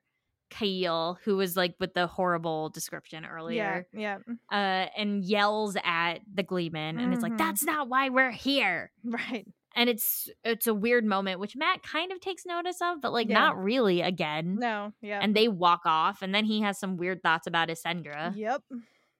Uh, the whole thing is like strange. I mean, it is in character for Mat to be like thinking about a pretty girl. That's totally that's the only part of it that's in character. Totally, but like the lack of all the other yes. stuff is just so so strange. Yeah. Um, he eats at the fire with them, and like the he's just kind of does a song. Yeah, uh, but then it turns out he sings a song about this like battle that happened in Manetheren, and then we get to see that Mat remembers the yeah. battle as it actually happened, which is really cool. It's super cool. It's super cool. He's like, "Oh, that's not what happened." Like, but he's not talking about it. He's just thinking about it, and we get to like see him remembering how it actually went down, and that was a very cool moment. And it is. then, and, and, then there's like a bunch of Trollocs coming out of nowhere. Surprise! Not a surprise. It's funny. This battle sequence from Mat's perspective is so like uh, I don't know how to describe. I feel like Jordan does a good job at delineating what a battle seems like from each of their perspectives. Hmm. Like we've seen a battle from Rand's perspective. I think this is the first like battle battle we're seeing from Mat's perspective. I want to say. Yeah, maybe. I think so um, after he has all this like fighting information in his head. Well, that's and we've true. seen it from Perrin's. and Mat's is so like all over the place. I feel like, mm-hmm. like I feel mm-hmm. like it was like it's very in the moment, but without any sort of emotion to it. If that makes sense. Like, yeah. there's this moment where he's like, he knew he was gonna die because the Myrddraal was gonna do this. Whereas I feel like there's so much like angst and anxiety in Rand's battle sequences. Do you know what it reminds me a little bit of? Is way back when Mat was recuperating in Tar Valon, and he has that bout with Galad and Gawyn with the Ooh, yeah, with the yeah, yeah, yeah, yeah, versus yeah. the swords. Like Yeah. Mat's like battle brain. is- Yeah. is, really like calm and cool and calculating. yes. yeah, You're right. 100%. Yes. I liked it a lot. It's also a very fast battle sequence. Yes, yes. Like we don't spend as much time as we usually do. Mhm. Um, like it's just kind of like, okay, it's happening, it's happening. Like the Aes Sedai are in and da da da, and it's happening. And then all of a sudden it's over. It's like a page and a half, I think. yeah, yeah. Right? Not even. Not even. Um so like And then go ahead. I was just gonna say, so so Mat is, you know, touch touching base with everyone basically, like checking Yeah. in with Rand and Aviendha, or they're checking in with him. Um, and uh Rhuarc is comes over with the information that like they're like the Trollocs attacked them in this very specific way Mm-hmm. that Yeah. is shady AF. Also, everything about Yeah, this- because the the Jindo tribe has less people Mhm. than the Shaido, but Mm-hmm. for some reason they sent the bulk of their forces to the Jindo, the Trollocs did, and just a few to the Shaido as if they were trying to keep the Shaido from coming to help, right, right. which is curious. And if they Uh, and the wise ones also got attacked by a very Yeah, small yeah, yeah. contingent, which also seemed like a delaying tactic so that they couldn't help Mm-hmm. the main targets. Yep. And then all of the peddlers seem fine. Yep. Everything about it is shady. And then Everything Mat's about like, it is weird. "Well, I'm gonna go to sleep. Wake me up if the Trollocs I- come back." or maybe don't. It's so, it's Let them so kill me in my blankets. Uh. I'm really tired. and then we get a very brief Rand POV to close out this chapter when Yeah. Moiraine is um healing him. Mhm. And she's like, This was aimed at you. And he's like, Was it? and then Egwene kind of yells at him for a minute. Um because she thinks he's pissing off Aviendha. and it's like, no, Aviendha's just pissed. right. She's mad about everything and she's taking it out on Rand. Right. And we end with him being like, "Well, I don't care if she hates me. It's just nice to know that she hates me and why." But but he also has this moment where it was really difficult for him to get the sword. like Mm, he right, was struggling with his power and he's like, It must be because I'm tired. It has to be because I'm tired. Mm. And you're just like, Oh That's I probably not what's so. happening. Oh no. Yeah. Oh God. I know. chapter 38. So many POVs in this chapter. and they're all the worst. and they're all the worst. So first we have Ascension. Can we just like speed through these? Yeah, I was just gonna say this chapter felt very much to me like Jordan being like, and now let's catch up with our villains. Yeah, so that's like hundred percent what it is. we go from Egeanin, who is one of the Seanchan, who's like trying to find women who can channel recover any women who might have escaped from the battle at Falme, Mhm. and like recovering in um, in Tanchico in Tanchico because right? Everybody's in- in fucking Tanchico. Right. This is all Tanchico. And then and like we I don't really honestly feel we like we get that much m- new information here. We I I think the big new stuff. So like we know we know that uh the Sench so the important stuff is the Seanchan have a presence in Tanchico. Right. They are searching for uh women who can channel.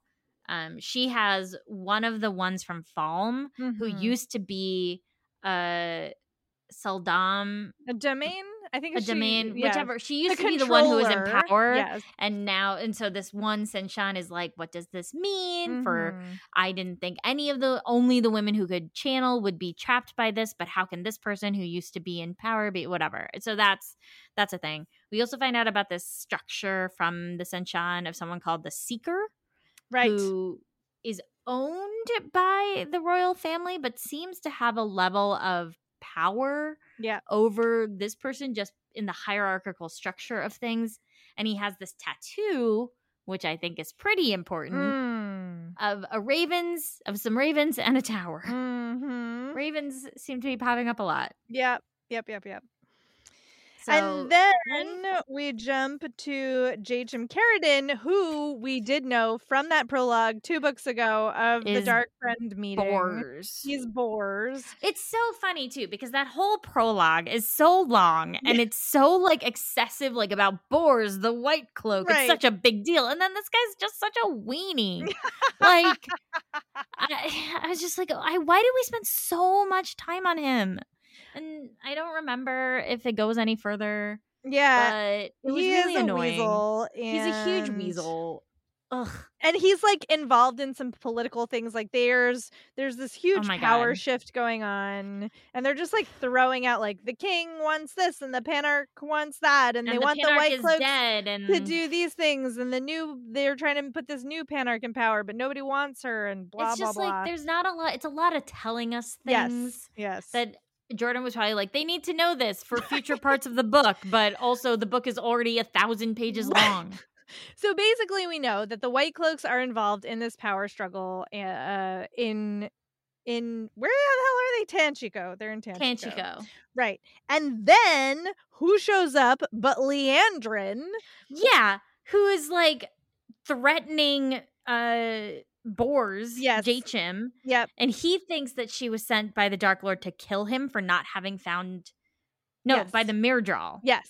Yes. To kill him for not having found Rand yet. Yes. Because he's like, Rand has to be here or here. And p- members of his family are being killed because he's not finding Rand. And he, in like typical Weasley weenie fashion, mm-hmm. is like, mm-hmm. I have other members of my family you can kill first. yeah, don't I have more yet. time. Yeah, yeah. And she, like, we find out later. Well, basically, she's like, You're gonna do what I tell you to. Yeah, because she wants him to take uh and hold the Panarch's cat like king whatever it is palace. building palace whatever for for her and the other Black Ajah mm-hmm. God, I hate Liandrin so much. She's the worst. W- when we went into a Liandrin POV, I was like, "You've got to be fucking yeah, kidding me!" It's like the worst people to be in their head. So then, so then we, because we got that interaction through Jaichim's POV, yeah. but now we follow Liandrin back to the house where she's staying with the other Black Ajah, and we get some like more details about them. Like one of them likes cats, and the other one is probably killing the cats, and like yeah. it's just like gross and whatever. Yeah, and it's like there's this weird moment with a servant. Yeah, where yeah, Gilden. It was weird. So the servant is sweeping when Liandrin comes in and she's rude to her. And we get this backstory about Liandrin that she used to grow up with like a working class father or whatever, and that she likes to play at being like this high mm-hmm. lady. Um, but that same servant then is like in the room when they're all talking. Yeah. It was very strange, which I think means that person's going to matter. Gilden right. is going to matter at some point. Mm-hmm. Uh, it's very weird. But you find out that they are there looking for something. Looking for something that will let them control Rand. And they think it's in the Panarch's palace, which is why she's trying to control Jaichim Carridin to take the palace for them. And they think it's probably like the similar to the um collar, right? Yeah, right, right. It's like it's a, some kind of ter'angreal. And then it's just that other part I already said about the Seanchan right. person because I combined them because who cares? Oh, cares? I guess there there is a reference to Bayle Domon mm. seeing her. So, but that also will come up in this chapter. So, chapter thirty nine we are with Elayne. Man, there's so much that goes on. It's so, yeah. it's so much. Uh, so Elayne and Nynaeve and Tom and Juilin have made it to Tanchico. Mm-hmm. Um, and the they kind of are see like they say their goodbyes to the sea folk, and it's nice. They've clearly like made a strong connection there, which is mm-hmm. nice to see. Um, and then they get off the boat and like immediately run into Bayle Domon yeah. because he was going to way back when at Falme was mm-hmm. going to be the way Nynaeve and them escaped from Falme. But Once of course, they had that, found Egwene. Yeah, that never happened. Right. Uh, and so Bayle Domon is like, I-, I can actually help you out here. Like, I've got a pretty good system set up. Uh, you're gonna have difficulty finding somewhere to stay, and so he basically is like a little worried. Like he's like, but does you being here mean like the shit's gonna go down like bomb? And they're like, no, no, no, no, no, no, definitely not. Of course not. No, everything's gonna be fine. Don't worry. he's like, okay. Yeah. so he like find he like brings them to this like place where they can stay. They have a conversation and basically kind of try to figure out who needs to do what in order to find these Black Ajah sisters, and Which- everybody's going to be involved. Side note, Nynaeve is just like, oh, well, we're here to track down the Black Ajah. They're like in the middle of a freaking inn, and she's talking to No, Bayle they're in a Domon. room, right? Well, yeah, that's still like they're like I don't know. She's like talking No. to him. I know. It's so and I love how Elayne is like, wow, Nynaeve is just telling everyone like, about the this is just what we're doing, lately." right? And and Domon, they're like, Domon is like, um, I don't know. Maybe I'll go to Illian. And Yeah. Is like, good luck. I think Samael is ruling Illian. Yeah. There's nowhere safe anymore. She's just FYI. dropping all of this shit, and he's like, wow, it is gonna be like Falme all over again. There's also so like they're asking questions like the thief catcher is like where do criminals hang out and like everybody's asking questions and then Tom this is so funny that Elayne thought this cuz she was like Tom's own questions made no sense. E- at least not coming from the Gleeman, but that first half I was like Tom's Yeah. questions make total sense and you should know this right. because he's acting he's doing tom style like asking about factions and da da Mhm. da and like what is the like ruling class think and, and trying to figure this out and there is this also this thread of like there's like an enmity between tom and Juilin unless they're Mhm. going up against the women and it's it, it's a complicated thing that didn't need to be so complicated i think Yeah. Again, Um, gender binary face-offs. Yes. Uh, and then afterwards, Tom goes down to perform, and Elayne goes down to watch him, and gets drunk. which was it was so funny because like she's drinking a lot, but the way they described it, I was like, did someone roofie her? I Like, had the same what? thought actually. It was so strange because it doesn't seem like she's drinking that much. no, at, at, for how drunk she gets. But then I think Jordan is implying that like she hasn't actually been keeping track, and like this nice young man has kept refilling her cup, yeah, and like she was wasn't paying attention. weird. But it, I, as like a woman in the world, I stressed me out. Uh, I was like, is she gonna get assaulted? Yeah, yeah. like seriously, like the whole time. It's very stressful. It's Instead, very stressful. what happens is she confronts Tom completely drunk, pulls on his mustaches some more, and like tells him she finally remembers him, Mhm. and then basically slut shames her mother. yes, and then Tom smacks her. Which is not okay. Not okay. And like the whole situation is just I mean, I am I am like fine with like her having a drunken revelation. Totally. And like I'm also fine with her being confused about like what it means that her mother had lovers. Like, okay, fine. I'm not fine with Tom hitting her. Like I just I just I it just it's happened so often in these books and I think I just have to like my blanket policy is that like I don't like seeing interpersonal violence Agreed.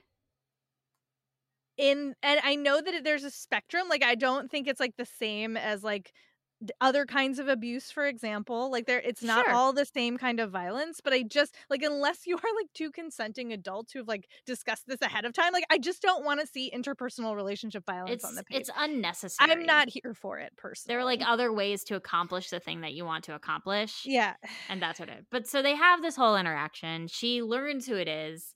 That she she has this drunken revelation, fi- figures it all out. Uh, and then she like makes it back to her room where Nynaeve is waiting. I was like, oh, you're drunk. you are This is also messed up. Uh, and so Nynaeve is like, Art, can you watch me while I go under though? And Yeah. Elayne's like, I can do it after Nynaeve like shoves her face. For a second, I was like, oh no, is it a dark friend pretending to Yes. be Nynaeve? Yeah, because it's like she like thinks she's being drowned. Nynaeve Yeah. basically shoves Elayne's head into a bucket of water repeatedly. Yeah, but Nynaeve's just like, don't get drunk. Right. uh, and then so then we move to Nynaeve, who this is a really kind of uh chaotic Yeah. Tel'aran'rhiod Yeah, visit. She yeah. can't find Egwene. She feels like something is watching her in the heart of the stone or the whatever. The Stone of Tear room. Um, and then she's like, okay. And then she steps to the Waste hmm because it's Tel'aran'rhiod. No, she's And thinking about Egwene and she's like Mhm. wondering what's going on with her and the Aiel. So now suddenly she's in the waste and she And sees she- this dude. Ooh, it's Slayer, right? I thought probably I can't keep track of who's wearing what, which I is know, how me. Jordan seems to like indicate who is who. But that was my first thought too. I was like, it's probably Slayer. And then Birgitte shows up. It- And Nynaeve recognizes her. Yes, so great. And it, you know, that's a good point. It probably context clues. It probably is Slayer because the last time we saw Birgitte was when Perrin was play- chasing Slayer, and she was Mhm. like, "Don't go into that fucking tower." Yep. Um, So yes, so uh, so Birgitte shows up, and then he was like, "I know who you are. What's up? Like, what are you doing?" And then she runs away. Yeah. She like is like, okay, bye. And then Nynaeve is like, hey, yeah, it's so I love her. She's like, come back here. You come back here. You you come back here or I'll hero you. I was so like, I great. love you so much. Because Birgitte's kind of like, just get away from that guy. He's gonna kill you. Mhm. You need to go. yeah. Like So you they- need to leave. so they're in this like dream two rivers and as she's chasing Brigitte, she rounds a corner, sees a man who looks exactly like Lan, who then tries to shoot her with a bow. Mm-hmm. And then she wakes up and has been cut. Yes, yes. And this is another section where I'm like, do I know a thing? Like I I, don't- feel like I I, know, know. a thing because we did hear a bunch about Lan's backstory and Mhm. like the family that he lost. Mhm. So we know Lan had family of some kind, all presumably dead. Yes. And now there's this dude in the dream world who looks like Lan, who she wasn't even sure if it was the same guy. I think we're supposed to understand them as two different people. I don't remember. But because wouldn't Perrin have been like, oh, this Slayer dude looks like Lan? Like, doesn't that seem like maybe the kind it's not. Then maybe it's not Slayer. No, that's what I think. I think it's two separate people. I don't know. But I do, and this is where I get start to get into like, do I remember something or am I guessing? So I'm not going to say. and also like maybe the guy, even the guy, the blue. Coat. Maybe there are two people in her in the Tel'aran'rhiod visit she just had. right, right. That's what I'm yeah. saying. Okay. Yes. Okay. Yes. Yes. yes. So, uh, so she starts to tell Elayne about the whole situation, and she's like, "All anyway, regardless, Egwene is not there. Like, where the hell is she? Yeah. because they don't know that Yes. she's been like told that she's not allowed to do the thing. Um. The next morning, like they, so they don't get a ton because Elayne like bandages her up and then Yeah. falls asleep because she's wasted, and then she wakes up with a hangover. Um. And they wake up, and it turns like Juilin comes in and kind of is like been out all night talking to Mhm. thieves. Um, Elayne doesn't remember any of her conversation with Tom, so she does Lies. not remember She's revelation. pretending. She's not pretending not to. Yes, She's telling Tom she doesn't remember. but she remembers. um And then, so Tom and Juilin have this like sort of weird standoff over like who's wait, no, found out does what she? I don't hold on, hold on, hold on. I don't think she remembers. It says right here, page 655. She was not about to admit to drinking it or to making a fool of herself in his room. Above all, not that. He seemed to believe her from the no, I relief way he think, but I think she's referring to the I may seem to have eaten some bad apple jelly. I don't think she remembers. Mm-hmm. Because I think we would I think he would be explicit if she remembers. You think? I do. I think it would be I but think she she, would says think about she's it. not going to admit to making a fool of herself in I- his room. I know, but so she knows she, he like- was in his room. I know, but do you think she remembers everything? I don't know. I don't think is- she thinks he believes her that it was apple jelly. Like You think? I don't know. that's what I'm reading here is that she is lying about not remembering it and she thinks he believes her. That's my reading. That's my reading. All right. Well, we'll find out. Yeah. Not in this part. No, but eventually we'll eventually. um. So Juilin comes in and is like, "Okay, they're here. I find out. I found out that they're probably here. There's a like about the lady with the white stripe in her hair. Right. Um, I feel like." N- Nothing of great import other than like Nynaeve and Elayne are going to change their appearances so that they can Oh, right. pretend to be other people. Because Tom and Juilin are like fighting over like who's gonna find them first. Yeah. And they're like, Well, we're gonna go look too. And they're like, You can't go out looking like that. And I think like, You're right. Yep. And then it turns out that there's like a plot to disguise them. The end. Mm-hmm. Uh, okay, final chapter. We made it. We made Chapter 40. it. We're back with Perrin. Um, they have been. It's been a few days since the White Cloaks thing. They've been hunting Trollocs. They've gone through some stuff. Uh, and Lord Luc and Lady Vile, the lady, have showed up to meet up with their merry band of Trolloc hunters. Mhm. Um, Loial sent a message with Faile that said Alanna vanished twice without a word, once alone. Her warder seemed surprised to find her gone. Mhm. So that is suspicious, Mhm. I think. Mhm. Um, there's a cute moment where a parent is like, I missed you. Yeah, it's sweet. Uh, Uh, Lord Luc's see. still being weird. Yes. Um, Perrin does bring up the fact that of the people who were burned out of their farms, Luc was at five of those farms the day they were burned, which does seem Mhm. suspicious. And Philo's like, Are you sure? I think so. Yeah. Um, And then we find out that they're calling him Perrin Golden Eyes. Yep. Which is amazing. He's like, what? And she's like, Listen, word travels. yeah. You're doing pretty remarkable stuff. Yep. Yep. um because they've been fighting Trollocs. They've been Mhm. basically doing the thing. Uh the White Cloaks are more annoyed than ever. yep.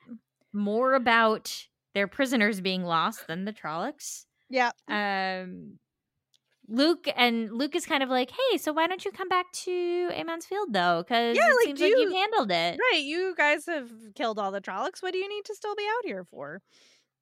Um, and then as he's saying that, Gaul shows up and is like, I found some Trollocs. Yeah. and Luc is angry about it. Mhm. Um, there's something shady going on with Luc, obviously, because he's like, "No, I'm not going to stay and help you. I'm going to go back to Right. Emond's Field." Okay, Right. bye. okay, bye. Um, and that because some of the boys, there was a little bit of dissent based on Luc saying they should come back, and them being Mm-hmm. Like, "We should go back." Uh, but then it turns out that the Trollocs are still there. Uh, there's a moment where like. Faile is like, you really think that guy's a dark friend? yeah. And parents, Perrin's like, like- absolutely. I do. I trust you, my bow, and my axe, Yes. and that's it. Mm-hmm. Uh, and then, of course, they they make this plan to attack the Trollocs at night, and it all goes to shit because the Trollocs attack them from behind. mm-hmm. And so we get this other, a, a bit of a longer, slightly longer, Yeah. not even actually, just barely longer um, battle scene. And Perrin almost dies. He gets stabbed or hit by an arrow, right? By a Mhm. Trolloc arrow into his side. Um, and he almost gets killed by a Myrddraal, but Alanna's warder that she sent to find them kills the mur- kills the Myrddraal from behind. Um, and which is like, how did that happen? Yeah. Like, yeah. right? Right. Uh, and so they get out. There's like 27 people die. Mhm. Um, it wasn't how they expected it to go. Perrin is hurt.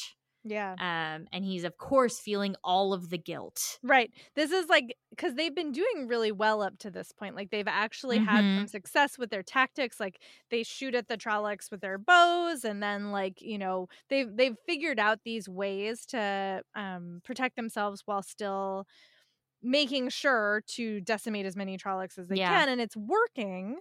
And so this, eh, like, of course he's devastated. He's lost, like, people have died, people he cares Yep. about and has known all of his life, and he was the one in charge.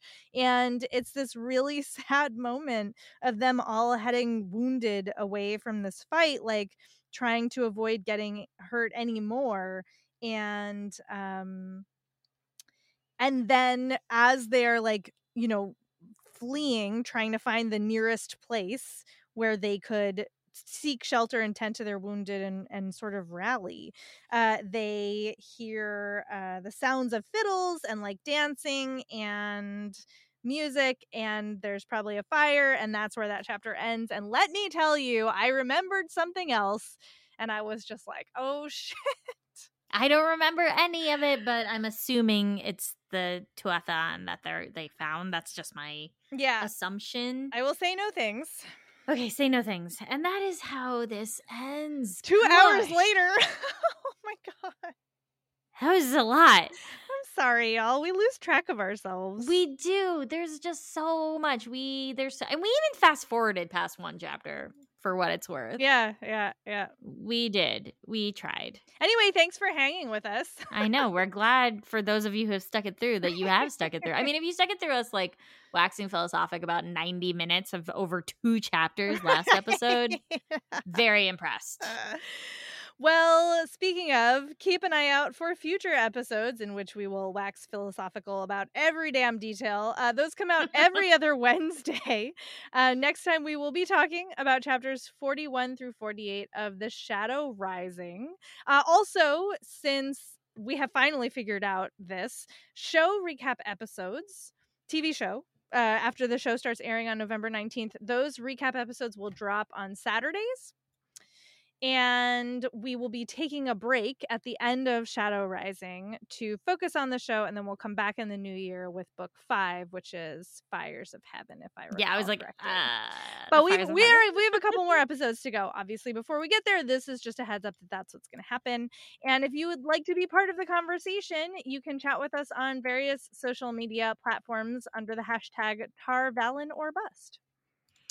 And a thank you to our Patreon supporters Stephen S., James, Barry Q, Ruth A, Catherine, Jetlag Jessica, Support Your Local Library, Sam S, David U, Amy R, Maradim, Mimi K, Amanda, Mark D, Heather J, Christina M, Malia H, Keith, Series G, Olivia K, Joshua S, Nicholas E, Michelle S, Michelle D, Danae, Destination Toast, MJ, Kat S., Jericho W., Saber Bouquet, Thomas K., Elizabeth F., Emily, Evans K., Ola J., Yulia S., and Brian D. And you can join us over on patreon.com slash tarvalon or bust. And a big thank you goes out to Brian Dunn, fellow Wheel of Time fan and musician who created the amazing intro and outro tracks for this podcast. You can find more of his work at briandunnmusic.net. That's Brian with a Y and Dunn with two N's. If you are enjoying the show, please do leave a review and or a rating on the podcast platform of your choice. It helps other folks find the show and we super appreciate it. Uh, and in between shows, you can find us on social media and some other podcasts. Uh, I am intermittently on the interwebs on Twitter and Tumblr as Jen IRL, J E N N I R L. And you can find me on the Book Riot podcasts Get Booked and SFF Yeah. uh, and I am on every social media platform like Twitter, Instagram, t- Tumblr and TikTok at Run with Skizzers. That's S K I Z Z E R S. Uh, and I am also on the podcast Desi Geek Girls, which I co-host along with Swapna Krishna, um, where we talk a lot about. We'll we'll be talking a lot about all of the geek culture stuff coming over the coming out over the next few months. This episode is not the ending. There are neither beginnings nor endings to the Wheel of Time, but it is an ending. Bye.